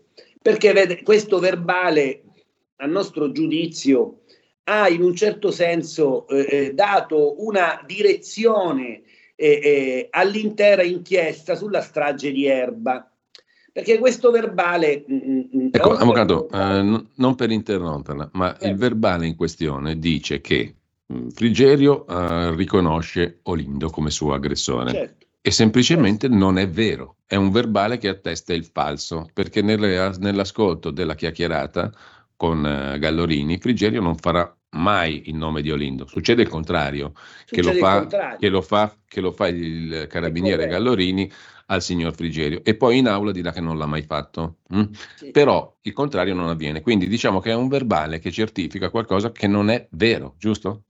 Eh, se, eh, così è, cioè eh, quel verbale contiene un'informazione che non è stata data da Frigerio. Eh, Frigerio ha dato altre informazioni e quindi chi ha verbalizzato ha verbalizzato malamente. Il problema, oltre diciamo, al contenuto del verbale, il quale verbale è finito in tutte le sentenze di condanna, c'è, eh, eh, eh, ci sono ulteriori sottolineature da dover fare. Quel verbale non è firmato, quel verbale non ha data, quel verbale non è stato, non ha un timbro di deposito. Allora la rifermo, avvocato, eh, sempre per capire bene, perché queste sono cose molto importanti, perché se uno si, diciamo, si fa attenzione e dice ma le cose sono state gestite così, per quella che è stata definita l'impresa criminale più atroce nella storia della Repubblica, no? Allora, un evento straordinario di gravità assoluta e le indagini vengono fatte così? Questa è la domanda che dobbiamo anche. Poi io me la faccio questa domanda, onestamente. stiamo, stiamo, parlando di un verbale che dice una, su, un, su, una cosa fondamentale, che verrà poi incorporata anche in sentenza, il falso. Cioè io, io traduco, cioè il verbale eh, dice che il signor Frigerio ha riconosciuto Lindo e non è vero, perché uno basta che si ascolti il nastro, la conversazione e lo certifica in maniera assoluta, senza alcun dubbio. E questo verbale così importante, lei sta dicendo, non è firmato, sì. non reca il timbro. Sì. E, e, salta fuori, come abbiamo visto parlando con l'ingegner Rabitti, per, nella, durante eh, molti giorni dopo, mh, all'interno della consulenza sul, sul contatore mh, e sul, sull'Enel, diciamo sui contatori dell'Enel all'interno dell'appartamento della strage, sì. cioè in un contesto che non c'entra assolutamente nulla con tutto ciò. Perché Sì. salta fuori? Ecco, me- mettiamo un po' in fila tu, perché veramente del- ha dell'incredibile questa cosa. Sì. Un verbale importantissimo che dice una cosa non vera e che oltretutto non è firmato, non Sì. ha timbro e salta fuori dopo 20 giorni, quasi più o meno, 17 giorni. Ma eh, così è, così come ha detto lei, e ha eh, dell'incredibile questa cosa perché viene inserito come se fosse un foglio volante eh, nella- nell'ambito della, eh, dei tabulati Enel, insomma. Qualche- un giorno prima, qualche giorno prima viene inserito eh, rispetto all'arresto di Olinda e Rosa. Quindi il verbale eh, ehm, contiene delle informazioni del 20 dicembre date da Frigerio che sarebbero state eh, ehm, molto importanti, però eh, non viene osteso alla Procura della Repubblica ufficialmente, non viene firmato, non viene datato e viene trasmesso eh, eh, come se eh, si dovesse, eh, ecco, eh, tra virgolette, confezionare un qualcosa, proprio una prova eh, dichiarativa, viene diciamo quasi in sordina, cioè viene allegato a dei tabulati telefonici. Non, ha, non, viene, non è protocollato, o meglio, un numero di protocollo poi successivo rispetto a degli atti che vennero fatti in date successive in- eh, rispetto al 20 dicembre. Quindi mh, e su questo ha puntato anche la eh, il dottor Tarfus nella sua richiesta di revisione. Ecco, avvocato, io mi chiedo a questo punto come una cosa così sbilenca, per usare, mi perdoni, un aggettivo non giuridico, non tecnico, ma come una cosa così zoppicante, così losca, mi faccia usare anche questo aggettivo perché viene naturale pensarlo, com'è che una cosa così zoppicante, sbilenca, losca riesce a superare uno, due, tre gradi di giudizio? In, in qualche modo voi in, in primo grado a Como, eh, voi avvocati, eh, e lo scomparso defunto avvocato Pacia, avevate cercato di richiamare l'attenzione su questi aspetti. Com'è che vanno tagliato la lingua? Cioè, hanno tagliato la lingua, eh, consideri, lei si ricorderà che a Como ci hanno eh, ehm, eh, tolto, revocato 50 testi, ben 50 testi. E, diciamo sì, che tutti quanti, ma l'intera Italia all'epoca si concentrò sulle confessioni e quindi tutto il resto eh, eh, all'epoca eh, eh, si riteneva fosse inutile approfondire evidentemente. Per esempio, tornando proprio al verbale, com'è che ci hanno tagliato le gambe, e nella nostra Mm. lista testi, uno dei testi revocati era proprio il capitano Beveroni che insieme a Gallorini andò quel 20 dicembre a trovare Frigerio. E Quindi anche lui avrebbe dovuto sentire il riconoscimento. anche perché quel verbale non è firmato dal capitano Beveroni. Perché, beh, cioè, se effettivamente avesse detto Frigerio in data 20 dicembre, quando le indagini erano in pieno svolgimento e quando tutta Italia si aspettava che gli assassini venissero assicurati alla giustizia, avesse detto Frigerio il mio aggressore è stato Lindo, e, e sicuramente gli ufficiali dei carabinieri, quali il capitano Be- Be- Veroni, avrebbe certamente dovuto mandare subito, Mm, sì. immediatamente alla Procura della Repubblica una relazione e subito dopo, il giorno dopo, due ore dopo, i pubblici ministeri certamente sarebbero andati da Frigeri Certo. a raccogliere le sue dichiarazioni. Ebbene, è questo che è sconvolgente. Non c'è una firma del capitano Beveroni sul verbale. E il verbale evidentemente è stato fatto giorni dopo rispetto al, eh, eh, a quel colloquio di del 20 dicembre ed i pubblici ministeri non andarono a Frigerio. Ciò significa che in data 20 dicembre nessuno informò eh, i, i pubblici ministeri che, eh, di, di questo colloquio, ovvero di questa Certo, rivelazione del Frigerio determinante. E se nessuno la- li informò, significa che in data 20 dicembre il signor Frigerio non, non riconobbe certamente Olindo, ma continuò a indicare un soggetto olivastro, sconosciuto, non di erba e non del posto. Ma, ver- ma nel famoso verbale che compare molto tempo dopo c'è scritto l'esatto contrario. E certo, e questo è il grosso problema che nessuno ha voluto attenzionare evidentemente. Adesso noi ci auguriamo che questo aspetto venga... Insomma, diciamola corta, avvocato, a come voi siete stati messi nell'impossibilità di far presente queste cose sì. e di discuterle in tribunale, giusto? Sì. Certo. questa è una menomazione del diritto di difesa clamorosa, stratosferica. Sì, si chiama così, come ha detto lei.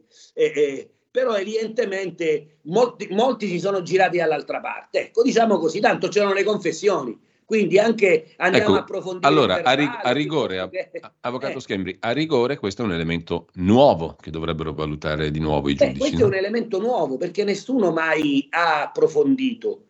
Eh, eh, cioè nel senso, per esempio, eh, io eh, sarei, eh, diciamo, eh, molto curioso, molto curioso di conoscere finalmente la versione di uno degli ufficiali dei carabinieri che quel verba- verbale non, non, l'ha firmato. Cioè il citato, Io, ma...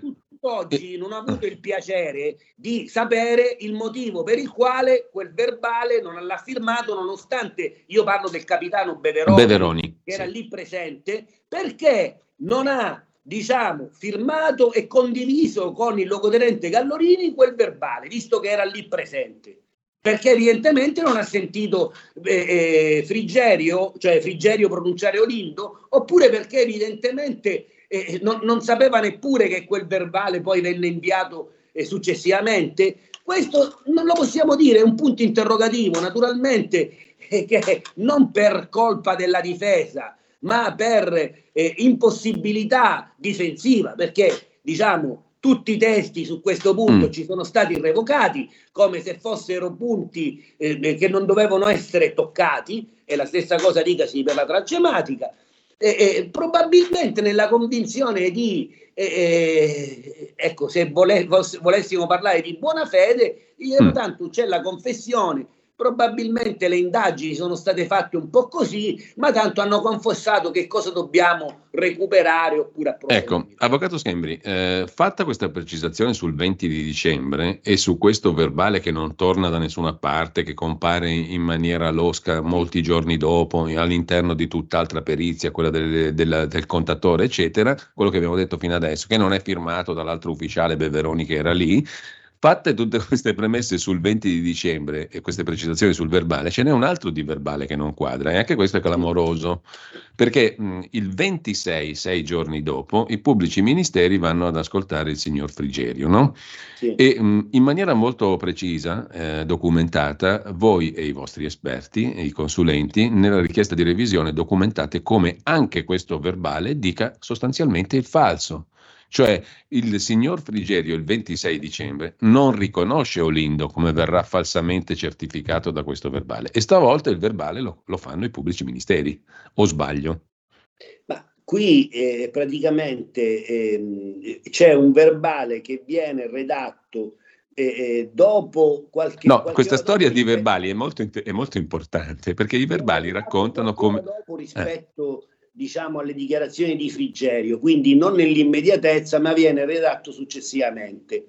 Ed effe- e non c'è corrispondenza tra eh, il verbale in forma riassuntiva e la trascrizione che all'epoca fecero i carabinieri, eh, cioè ehm, ehm, in realtà Frigerio, anche in quella circostanza, dicono i nostri esperti, non fece il nome di Olindo, ma prestò acquiescenza alle domande che gli posero i pubblici ministeri, evidentemente convinti da qualcheduno che già eh, f- eh, il Frigerio avesse fatto il nome di Olindo. Ecco, io le leggo, avvocato. Sette giorni dopo, mm. sostanzialmente, pensando, ritenendo, io dico, immagino, eh, ritenendo che già l'avesse fatto questo nome, perché le domande anche lì risultano essere poi suggestive perché vengono fatte proprio sull'Olindo. Quindi immagino che in buona fede si sia partiti in buona fede e con il pensiero che già Frigerio avesse fatto questo nome. In realtà Frigerio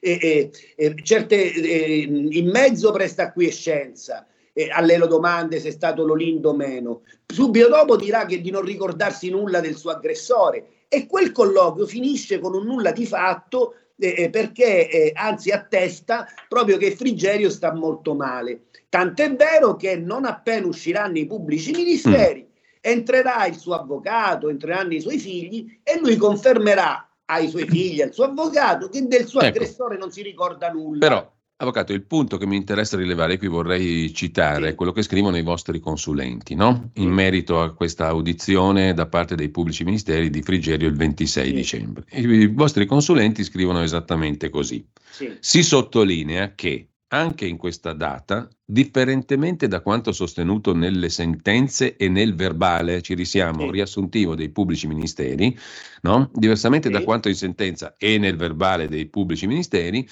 Mario Frigerio continua a fornire una descrizione fisica che non corrisponde a Olindo e non fa il nome di Olindo Romano spontaneamente, nonostante i pubblici ministeri glielo nominino sette volte.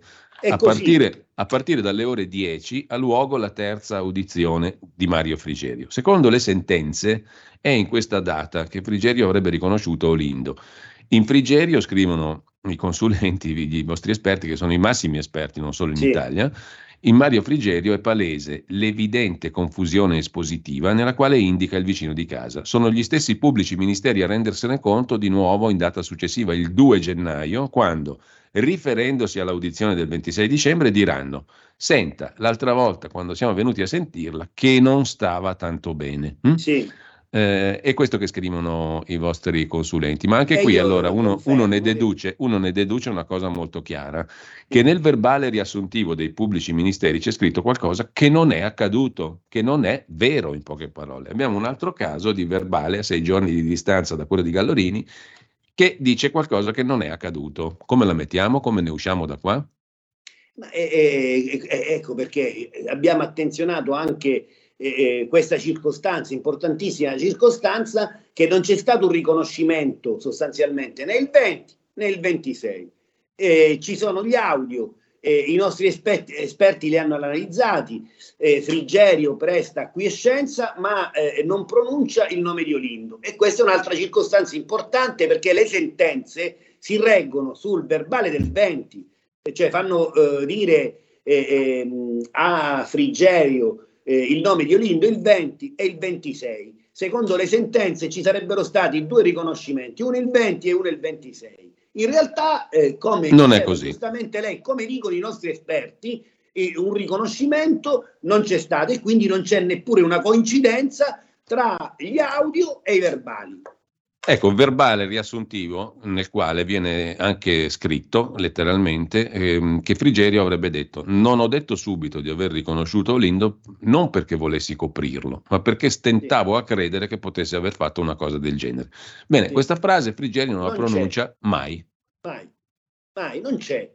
Quindi diciamo che, che cosa le posso dire? Errori, suggestioni, sono, visto che il verbale è stato fatto dopo, si sono scritte delle cose sbagliate? Certamente non c'è coincidenza, cioè certamente quella frase Frigerio non la pronuncia, non pronuncia il nome di Olindo, ne presta acquiescenza alle domande dei pubblici ministeri e questo è, cioè, eh, poi se è stato fatto per errore eh, o altro si vedrà. Io le posso dare il dato grezzo e le dico che le sentenze sì. scrivono che il 20 dicembre e poi il 26 dicembre Fri, eh, Frigerio ha riconosciuto l'Indo Romano. Io oggi le posso dire, noi possiamo con tutta tranquillità dire che Frigerio sia il 20 sia il 26 non ha riconosciuto l'Indo Romano. Ecco, eh, avvocato, se lei mi permette, io voglio citare di nuovo il, le conclusioni a cui arriva il collegio dei vostri consulenti, che ripeto, eh, sentiremo poi eh, nel corso di queste trasmissioni uno per uno, a partire dal professor Sartori e altri. Sono le massime eccellenze nel campo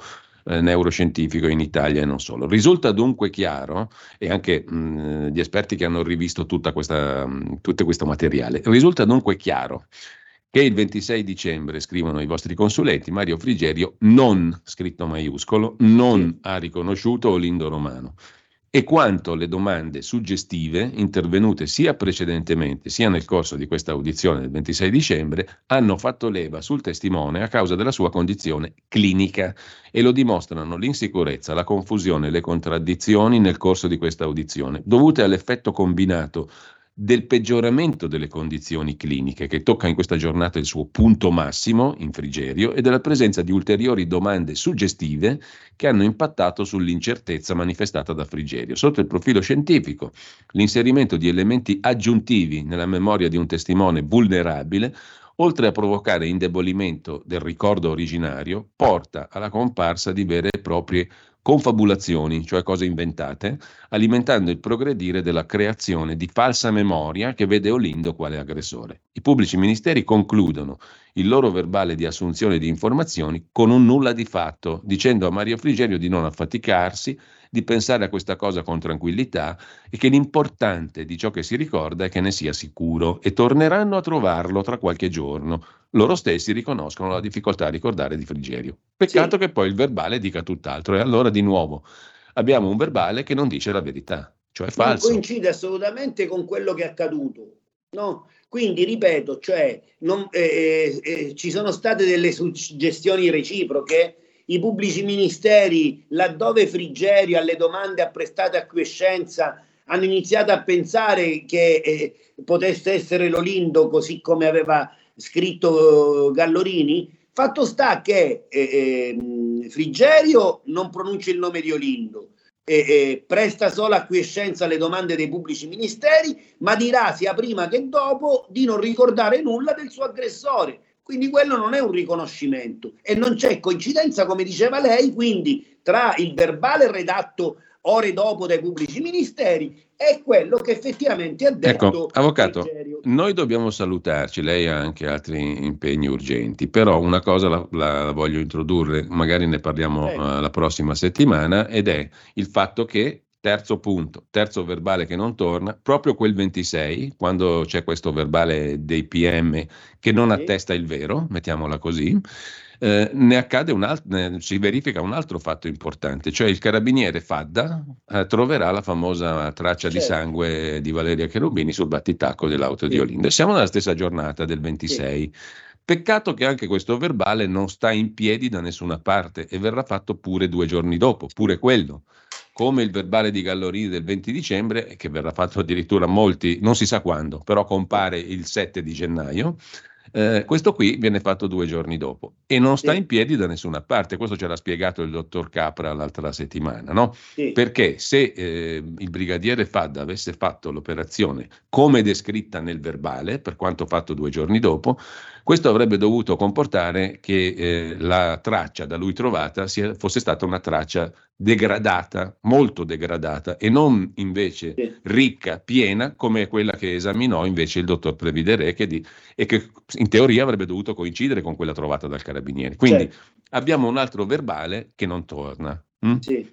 Ma forse di questo è meglio che ne parliamo la prossima volta. Le lascio sì, però la conclusione. Ci sono come, tutta una serie di verbali, vede, che poi sono i verbali. No, attenzione che sono i verbali che mettono questi due nella condizione di essere colpevoli. Delle, delle due prove che portano all'arresto di Olinda e Rosa e tutti e due i verbali presenti, tutti e due i verbali, tu, quindi tutto eh, eh, diciamo... Eh, attenzione avvocato, qui non stiamo parlando di verbali, stiamo parlando di verbali in quanto diciamo condensano delle attività concrete certo. fatte, quindi diciamo non è, questione, non è questione di carte, è certo. questione di sostanza. Assolutamente, i verbali contengono le dichiarazioni di Frigerio e, e, e diciamo indicano la traccia ematica, le uniche due prove che portano all'arresto di Rosio Lindo, ma queste criticità di cui abbiamo parlato, fortissime criticità, inficiano ah, e attenzione, e attenzione e attenzione, come ha sottolineato il dottor Taffuser, da un punto di vista cronologico, questo è il lavoro che bisogna fare, perché questi due verranno arrestati sulla base di queste cose che stiamo analizzando adesso. Solo dopo confesseranno Solo e dopo. poi vedremo come.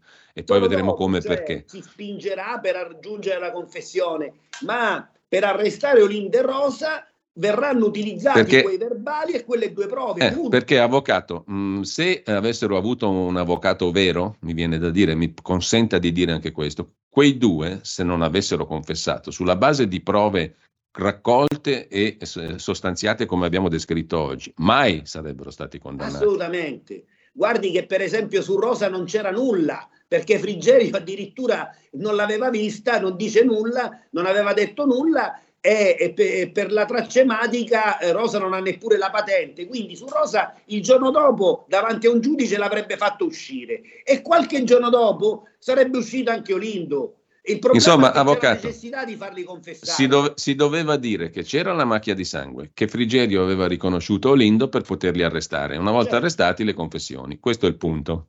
Peccato che sui primi due elementi, eh, Frigerio riconosce Olindo e la traccia ematica, ci siano verbali che attestano che queste operazioni sono state condotte in un modo che non collima affatto con quello che è accaduto realmente, cioè sono operazioni che erano contestabilissime. ma come diceva lei, non tanto di forma, anche di forma, ma soprattutto di sostanza. Certo. Perché se, eh, lì si tratta di Frigerio che indicava altri soggetti, per esempio, e non Olindo. No? E poi la traccia ematica che eh, probabilmente e presumibilmente, così dicono i nostri esperti e così attestano anche le fotografie, diciamo, su quel battitacco, e non lo so se c'è stata. Io non posso dire che quella traccia ematica Certamente non è quella che ha analizzato il professor Previdere, Sì. questo è fuori di dubbio.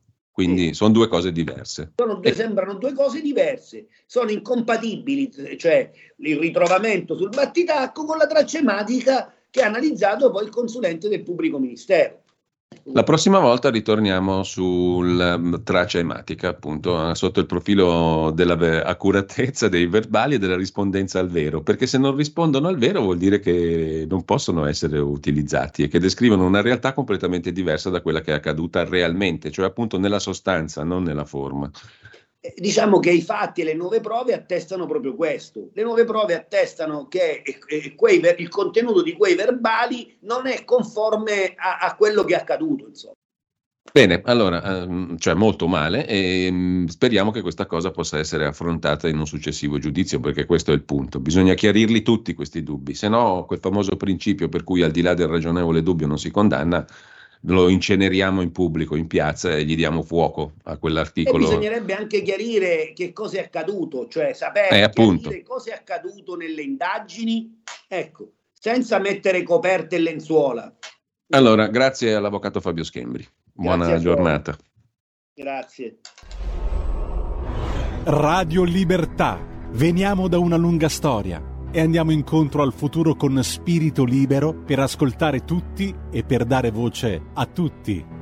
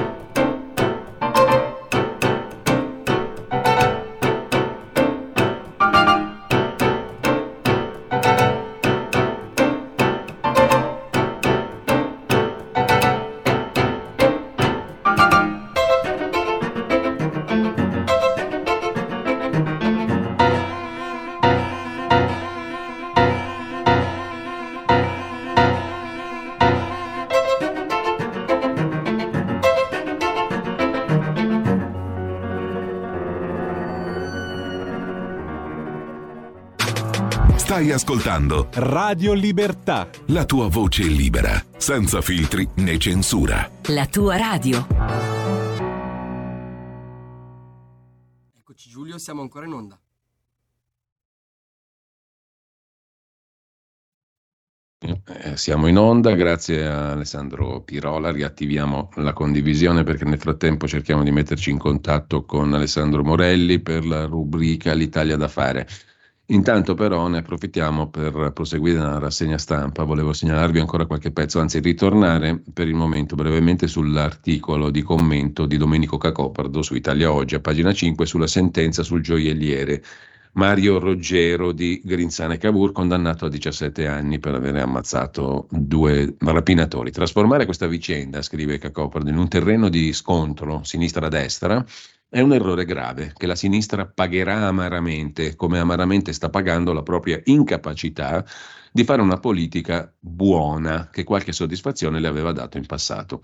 Sulla scorta dei fatti, diciamo, eh, come si sono eh, susseguiti, il 28 aprile del 21 il gioielliere Roggero reagisce a un tentativo di rapina, uccide due dei tre rapinatori in fuga. Erano entrati nel suo negozio, avevano legato la figlia, minacciato la moglie con pistola giocattolo che nessuno dei Roggero aveva identificato come giocattolo, avevano raccattato la refurtiva mettendola in un sacchetto e raggiunto la loro auto.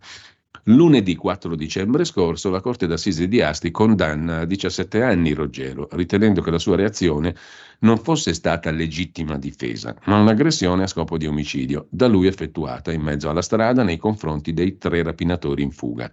Scrive la stampa di Torino. C'è un uomo a terra ferito da un proiettile. L'adrenalina in corpo non gli ha ancora fatto perdere i sensi. Accanto a lui c'è il gioielliere, lo colpisce con tre calci in testa. Quell'uomo è Andrea Spinelli. Cerca di reagire, si rialza, fa qualche passo, ma crolla dopo pochi metri. Poco prima era stato ammazzato Giuseppe Mazzarino con un colpo alla schiena. Il terzo complice, Alessandro Modica, 35 anni, ferito. Va aggiunto, scrive Cacopardo, che Roggero, prima dell'arrivo dei carabinieri, recupera il sacchetto coi gioielli nella macchina dei rapinatori e, resosi conto dell'errore, subito dopo lo rimette nell'automobile. Un racconto tutto puntato sul dopo, sulla reazione del gioielliere. Riceviamo un piccolo, minimo scorcio dell'accaduto prima nel negozio con quell'accenno al sacchetto dei gioielli. Il pubblico ministero aveva chiesto 14 anni.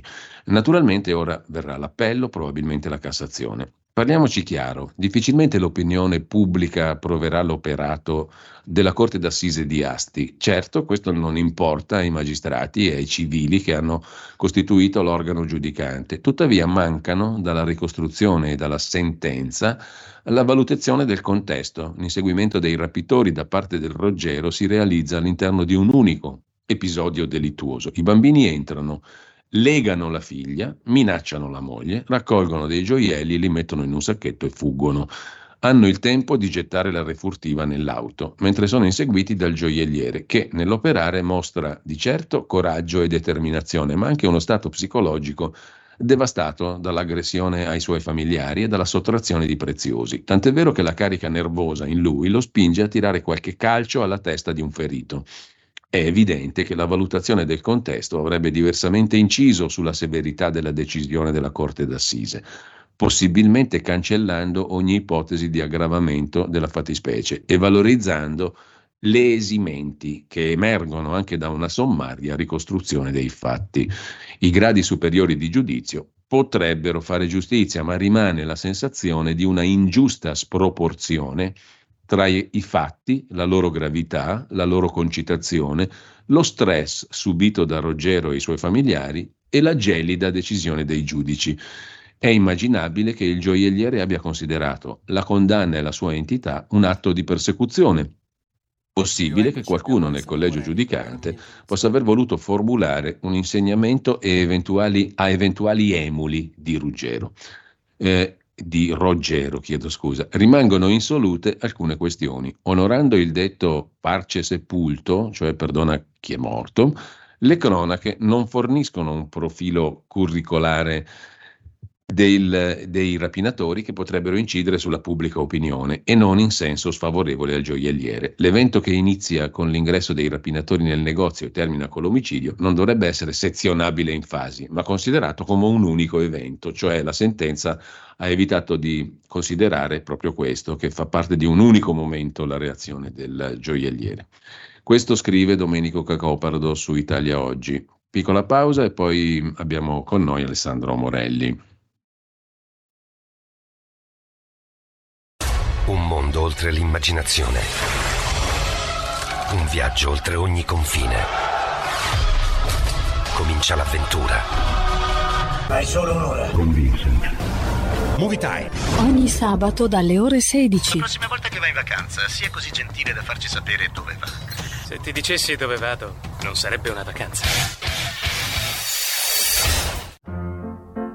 Va ora in onda L'Italia da fare, il punto sulla politica economica con Alessandro Morelli.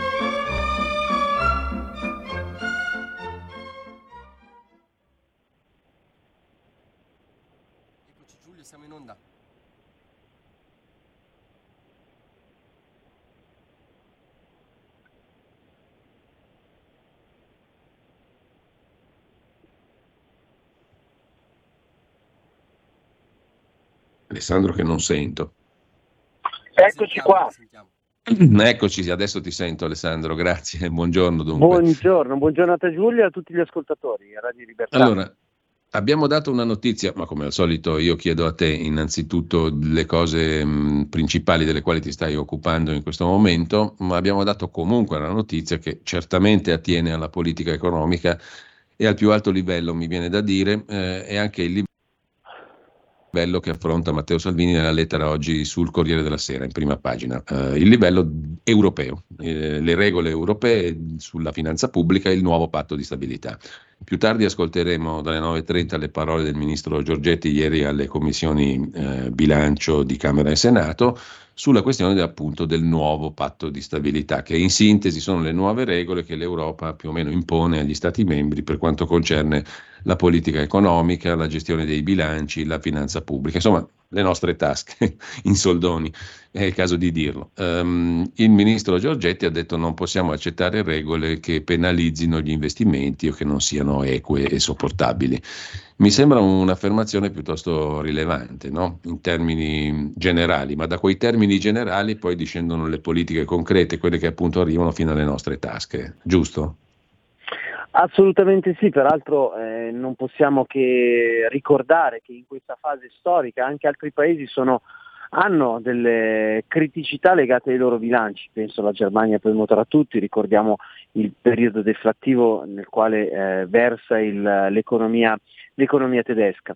Dunque un interesse a questo punto sta iniziando a diventare un interesse comune, eh, cambiare quelle regole che chiaramente non sono state scritte sulle tavole della legge, non sono i dieci comandamenti e quindi per questa ragione, essendo le norme possono essere eh, cambiate. È evidente che la trazione franco-tedesca eh, d'Europa, che, in cui noi siamo stati vittime per tanti anni, anche a causa del, della totale insipienza della, eh, della classe politica italiana, che purtroppo è stata letteralmente eh, dell'Unione Europea con la guida franco-tedesca eh, e uno, un esempio per tutti è il caso eh, del bando del motore endotermico entro il 2035 che chiaramente è lesivo innanzitutto degli interessi eh, dell'industria eh, dell'automotive italiana che come sappiamo è ancora oggi, magari infatti non è più un'azienda eh, tricolore dell'auto, è uno dei pilastri della eh, della politica economica, dell'economia industriale italiana. Ora quindi eh, l'interesse pare poter essere più largo rispetto alla necessità di cambiare queste regole, è evidente che eh, il governo italiano dovrà, sta facendo di tutto per cambiare eh, il modello dell'approccio politico col quale l'Italia eh, si è eh, diciamo, posta nel, in senso europeo. Ricordo però, eh, perché è una polemica che è sorta qualche mese fa, ora non se ne parla assolutamente più, mi, eh, orgogliosamente posso dire di essere stato antisignano di aver lanciato questa polemica, noi oggi abbiamo, eh, se io chiamassi in questo momento al telefono il mio rappresentante del governo italiano eh, nell'ambito dell'Unione Europea, mi risponderebbe un signore che risponde al nome di Gentiloni. Quindi eh, persona rispettabilissima, ma che evidentemente sappiamo non avere proprio le mie stesse idee. Ecco Alessandro, um, il cantiere diciamo perlomeno è aperto, no? quindi sì, la discussione non è, non è chiusa come pot- si poteva temere all'inizio. Tu di che cosa ti stai occupando in particolare come sottosegretario in questo Ma momento, in questo periodo? Ieri ero all'Aquila e in questi giorni faccio il Giro d'Italia, sostanzialmente sarà la breve pausa chiaramente legata a Sant'Ambrogio, essendo noi milanesi, caro Giulio, e eh, ma poi si ricomincia il Giro d'Italia perché in tutte le regioni sostanzialmente perché eh, stiamo promuovendo il riparto del, dei fondi della sanità nazionale. Ricordo sono 137 miliardi circa eh, che vengono letteralmente distribuiti alle regioni con finalmente un segno più, un segno positivo di fronte al bilancio nazionale della sanità, più 3 miliardi che vengono destinati appunto eh, quota parte a ogni regione. Eh, parte di questi fondi sono destinati a coprire i maggiori costi della, eh, dell'energia che altrimenti eh, cadrebbero chiaramente sulle, eh, sulle agenzie locali eh, del territorio eh, per quanto riguarda la sanità e quindi indirettamente alle regioni, eh, per coprire i maggiori costi per quanto riguarda gli stipendi di medici e infermieri e una quota parte 500 milioni di euro destinati a tagliare il super ticket. Quindi una ulteriore mano doverosa in questa fase dal nostro punto di vista sul tema della sanità. Ma il tema vero è che finalmente cambiamo il, eh, il segno matematico che è di fronte, appena davanti al, al numero del bilancio, eh, passando dal meno al più finalmente dopo tanti anni. Quindi diciamo scioperi ingiustificati quelli di ieri nella sanità? Allora, gli scioperi sono legati a un uh, cambio di modello per quanto riguarda eh, il percorso pensionistico delle, di talune categorie, comprese quelle dei sanitari. Come sapete, magari lo spieghiamo anche ai nostri eh, ascoltatori, anzi grazie Giulio per questa opportunità. Eh, come sapete, eh, fino a qualche annetto fa eh, c'erano diverse casse eh, previdenziali eh, in base alle varie categorie.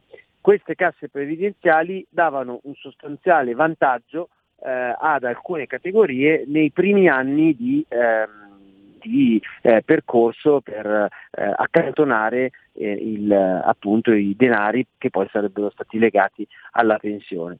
Eh, subentrando l'Inps, eh, che ha delle logiche differenti, questi, questi, fondi erano indubbiamente inferiori rispetto a quelli accantonati da talune categorie, appunto compresi medici e infermieri, quelli sanitari. Quindi eh, nella, ehm, diciamo, nell'omologazione nell'ambito IMSS di tutte le, eh, le categorie, eh, queste categorie si sarebbero trovate con eh, una ehm, diminuzione oggi eh, della, della, eh, della capacità pensionistica per poi recuperare nel corso dei prossimi anni. È chiaro che se un, uh, un, rappresentante di queste categorie va in pensione l'anno prossimo, eh, eh, ci, alla fine ha una riduzione del proprio, eh, della propria quota pensionistica.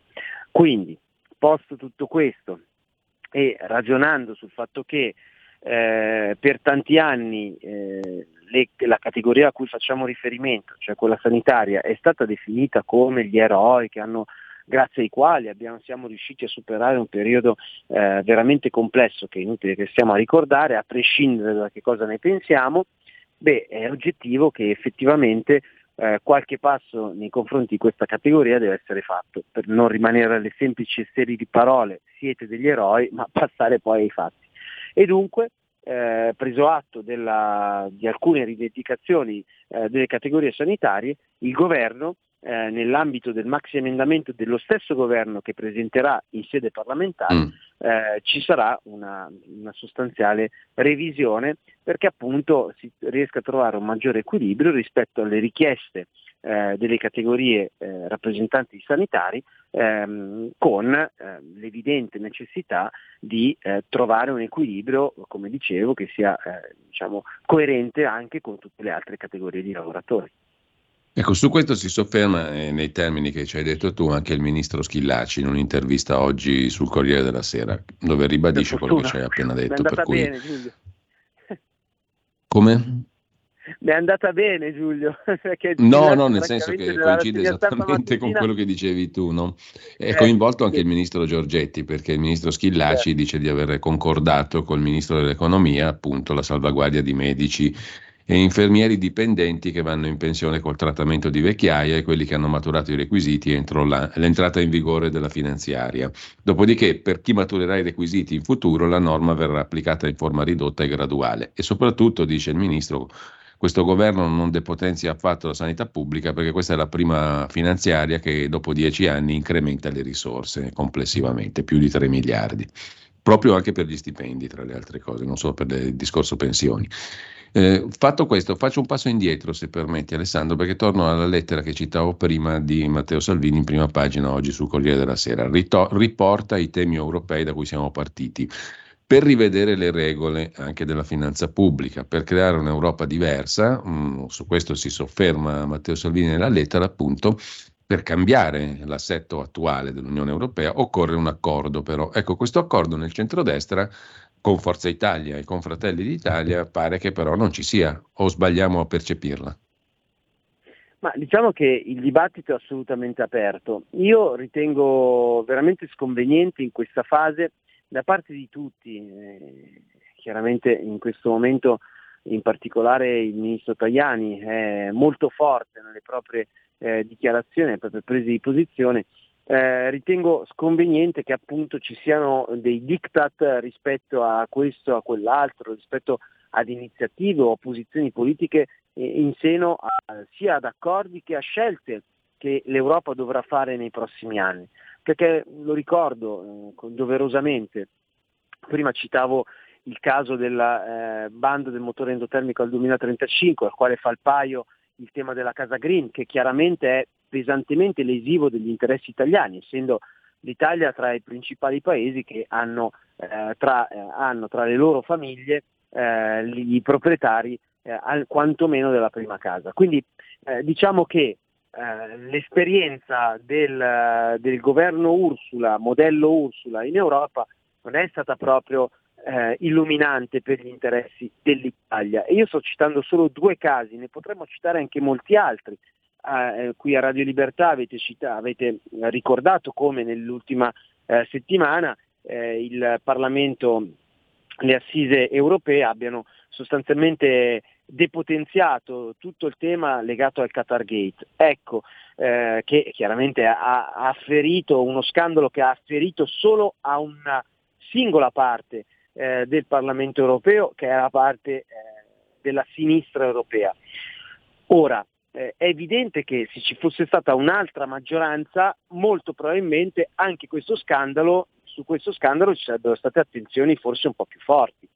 Dunque, eh, francamente, eh, ricevere un diktat mai con eh, gli esponenti di alcuni partiti del centrodestra, che lo devo ricordare, eh, sono partiti che partecipano alle elezioni eh, nazionali ed europee, insomma in tutte le elezioni possibili e immaginabili, in paesi che, sui quali io non ho dubbi sul livello di democrazia. Quindi dire che questo o quell'altro sono, eh, e definirli in maniera anche molto spesso offensiva, francamente la vedo come una cosa piuttosto denigratoria innanzitutto per gli stessi paesi e eh, che, che chiaramente li ospitano perché altrimenti se sono partiti così minacciosi, tra virgolette, beh, allora perché partecipano alle elezioni in Germania, in Francia e negli altri paesi europei? Scusate, mi sembra una cosa talmente lapalissiana. Per di più, la vera minaccia oggi, visto che si parla tanto di questa parola tragica eh, inventata dalla sinistra, di questo patriarcato, sottolineo che chi sta con quelli che il patriarcato lo vogliono veramente, cioè che la donna vale meno dell'uomo, le, le figlie possono essere eh, diciamo, eh, promosse in sposalizi eh, programmati eh, non sono certo quelli di centrodestra, sono quelli di sinistra che peraltro in queste ore manifestano, se non pro Hamas, sostanzialmente contro Israele. Quindi diciamo che stiamo veramente parlando di una eh, un racconto del mondo al contrario che è scandaloso perché in questo caso non è espresso dalla sinistra che ha tutto l'interesse a trovare un centrodestra spaccato, ma è eh, promosso da esponenti del centrodestra, peraltro italiano, che stanno facendo un'esperienza di governo di centrodestra che sta con difficoltà. Penso ai maggiori finanziamenti in legge finanziaria proprio per le donne con figli, che eh, diciamo, è una novità rispetto a quanto affermato per tanti anni a sinistra e fatto dal centro-destra, che stiamo eh, dando un contributo vero alle eh, fasce meno abbienti della nostra popolazione, ai lavoratori meno abbienti, che dovrebbe essere stata una battaglia della sinistra attraverso il taglio del cuneo fiscale, una battaglia della sinistra e che invece oggi viene promossa, fatta, realizzata dal centro-destra, che è contro il, eh, il salario minimo a 9 euro, eh, promuovendo invece la contrattazione collettiva eh, con una sinistra che invece, promuovendo il sal- il, la legge sul salario minimo, dimostra come eh, i sindacati siano totalmente inutili, perché questa è la resa definitiva della sinistra nei confronti dei sindacati che evidentemente non sono in grado di eh, eh, fare una contrattazione e difendere adeguatamente i lavoratori tanto che è necessaria una norma. Quindi cioè, stiamo veramente parlando del mondo al contrario, perdonatemi Giulio, ma per la franchezza, però a volte mi sembra veramente eh, di vedere un film, ma un film, un brutto film. Ecco, con un occhio all'orologio, visto il tempo che ci rimane, a proposito dei sindacati, eh, un salto lo facciamo anche a Taranto perché i sindacati qui vogliono cacciare l'azionista indiano che controlla Acciaierie d'Italia, l'ex Silva in sostanza, al 62 con una parte pubblica in Vitalia al 38%. Insomma, i sindacati vogliono mandare fuori dai piedi ArcelorMittal perché sarebbe inadempiente e oggi il giornale scrive che mh, mm, eh, si va verso lo scioglimento di Acciaierie d'Italia e il commissariamento. Il dramma dell'acciaio italiano. Come lo risolviamo sto dramma? Non sento più nessuno però in questo momento. Non so se è caduta la linea o cos'altro. Chiedo lumi ad Alessandro Pirola in regia.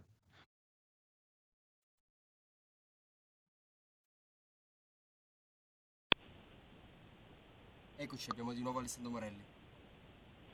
Eccoci qua. Allora, non ho sentito, ho avuto un blackout audio di qualche, Perdonami Giulio, di qualche ma quando secondo. hai citato per tre volte la parola sindacati è caduta la linea, chissà come mai. È caduta la linea. Stavo Cioè- dicendo a proposito dei sindacati che eh, in quel di Taranto, ex Silva, i sindacati vogliono cacciare ArcelorMittal, l'azionista principale di Acciaierie d'Italia.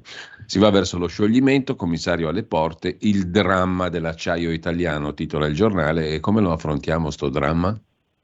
Ma è un dramma vero perché sottolineo che in questa fase storica nella quale attraverso i fondi del PNRR sui quali eh, diciamo il eh, grande parte vengono ehm, una quota importante quota parte eh, vengono investiti in infrastrutture pesanti, penso alle ferrovie, penso chiaramente a, eh, non è legato al PNRR, ma penso al grandioso investimento legato al ponte sullo stretto di Messina, quindi a eh, 12 miliardi di euro che sono, eh, chiaramente avranno la necessità di avere eh, una materia prima eh, importante eh, come l'acciaio per quanto riguarda le costruzioni. Dall'altra parte stiamo continuando e noi stiamo lavorando, anzi grazie Giulio per permettermi di ricordarlo, per ehm, finanziare definitivamente, cioè chiudere il percorso di finanziamento del tunnel del Brennero, che significa il tunnel più lungo del mondo, 64 km, pronto nel 2032, che vede eh, al centro dell'attenzione chiaramente le aziende che eh, manifatturiere non solo, eh, le industrie eh, in particolare del nord che trasformano le materie prime che arrivano da tutto il mondo, eh, realizzano eh, delle, eh, dei, dei prodotti che poi attraverso eh, il tunnel del Brennero verranno portati in maniera molto più veloce, molto più semplice, senza i camion, eccetera, eccetera, in giro per tutta Europa. Quindi un grande sviluppo della impresa italiana e eh, del nord Italia. Dall'altra parte abbiamo votato settimana scorsa al CIPES il, eh, il definitivo ok all'attraversamento di Vicenza, eh, alta velocità anche in questo caso.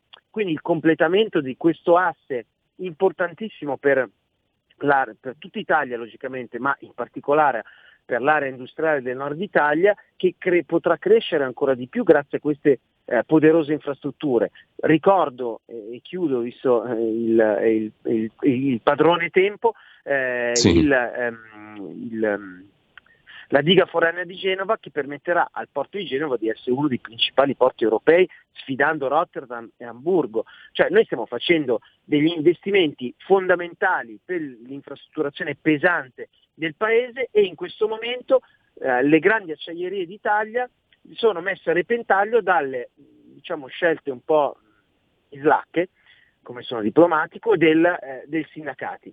Quindi è chiaro che noi non possiamo essere, noi siamo coerenti, quindi non è che possiamo dire facciamo la contrattazione collettiva basandoci sul lavoro dei sindacati e dall'altra parte essere eh, contro i sindacati, però altrettanto è evidente come purtroppo i sindacati italiani eh, siano, mh, abbiano lasciato indietro gli interessi veri dei lavoratori, primo tra tutti ricordo il caso che ha visto una battaglia politica, una vera e propria diatriba tra Salvini e Landini che è di fatto il nuovo leader della sinistra.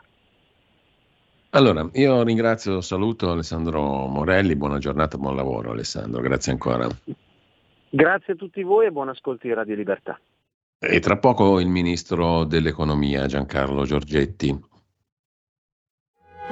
Avete ascoltato l'Italia da fare.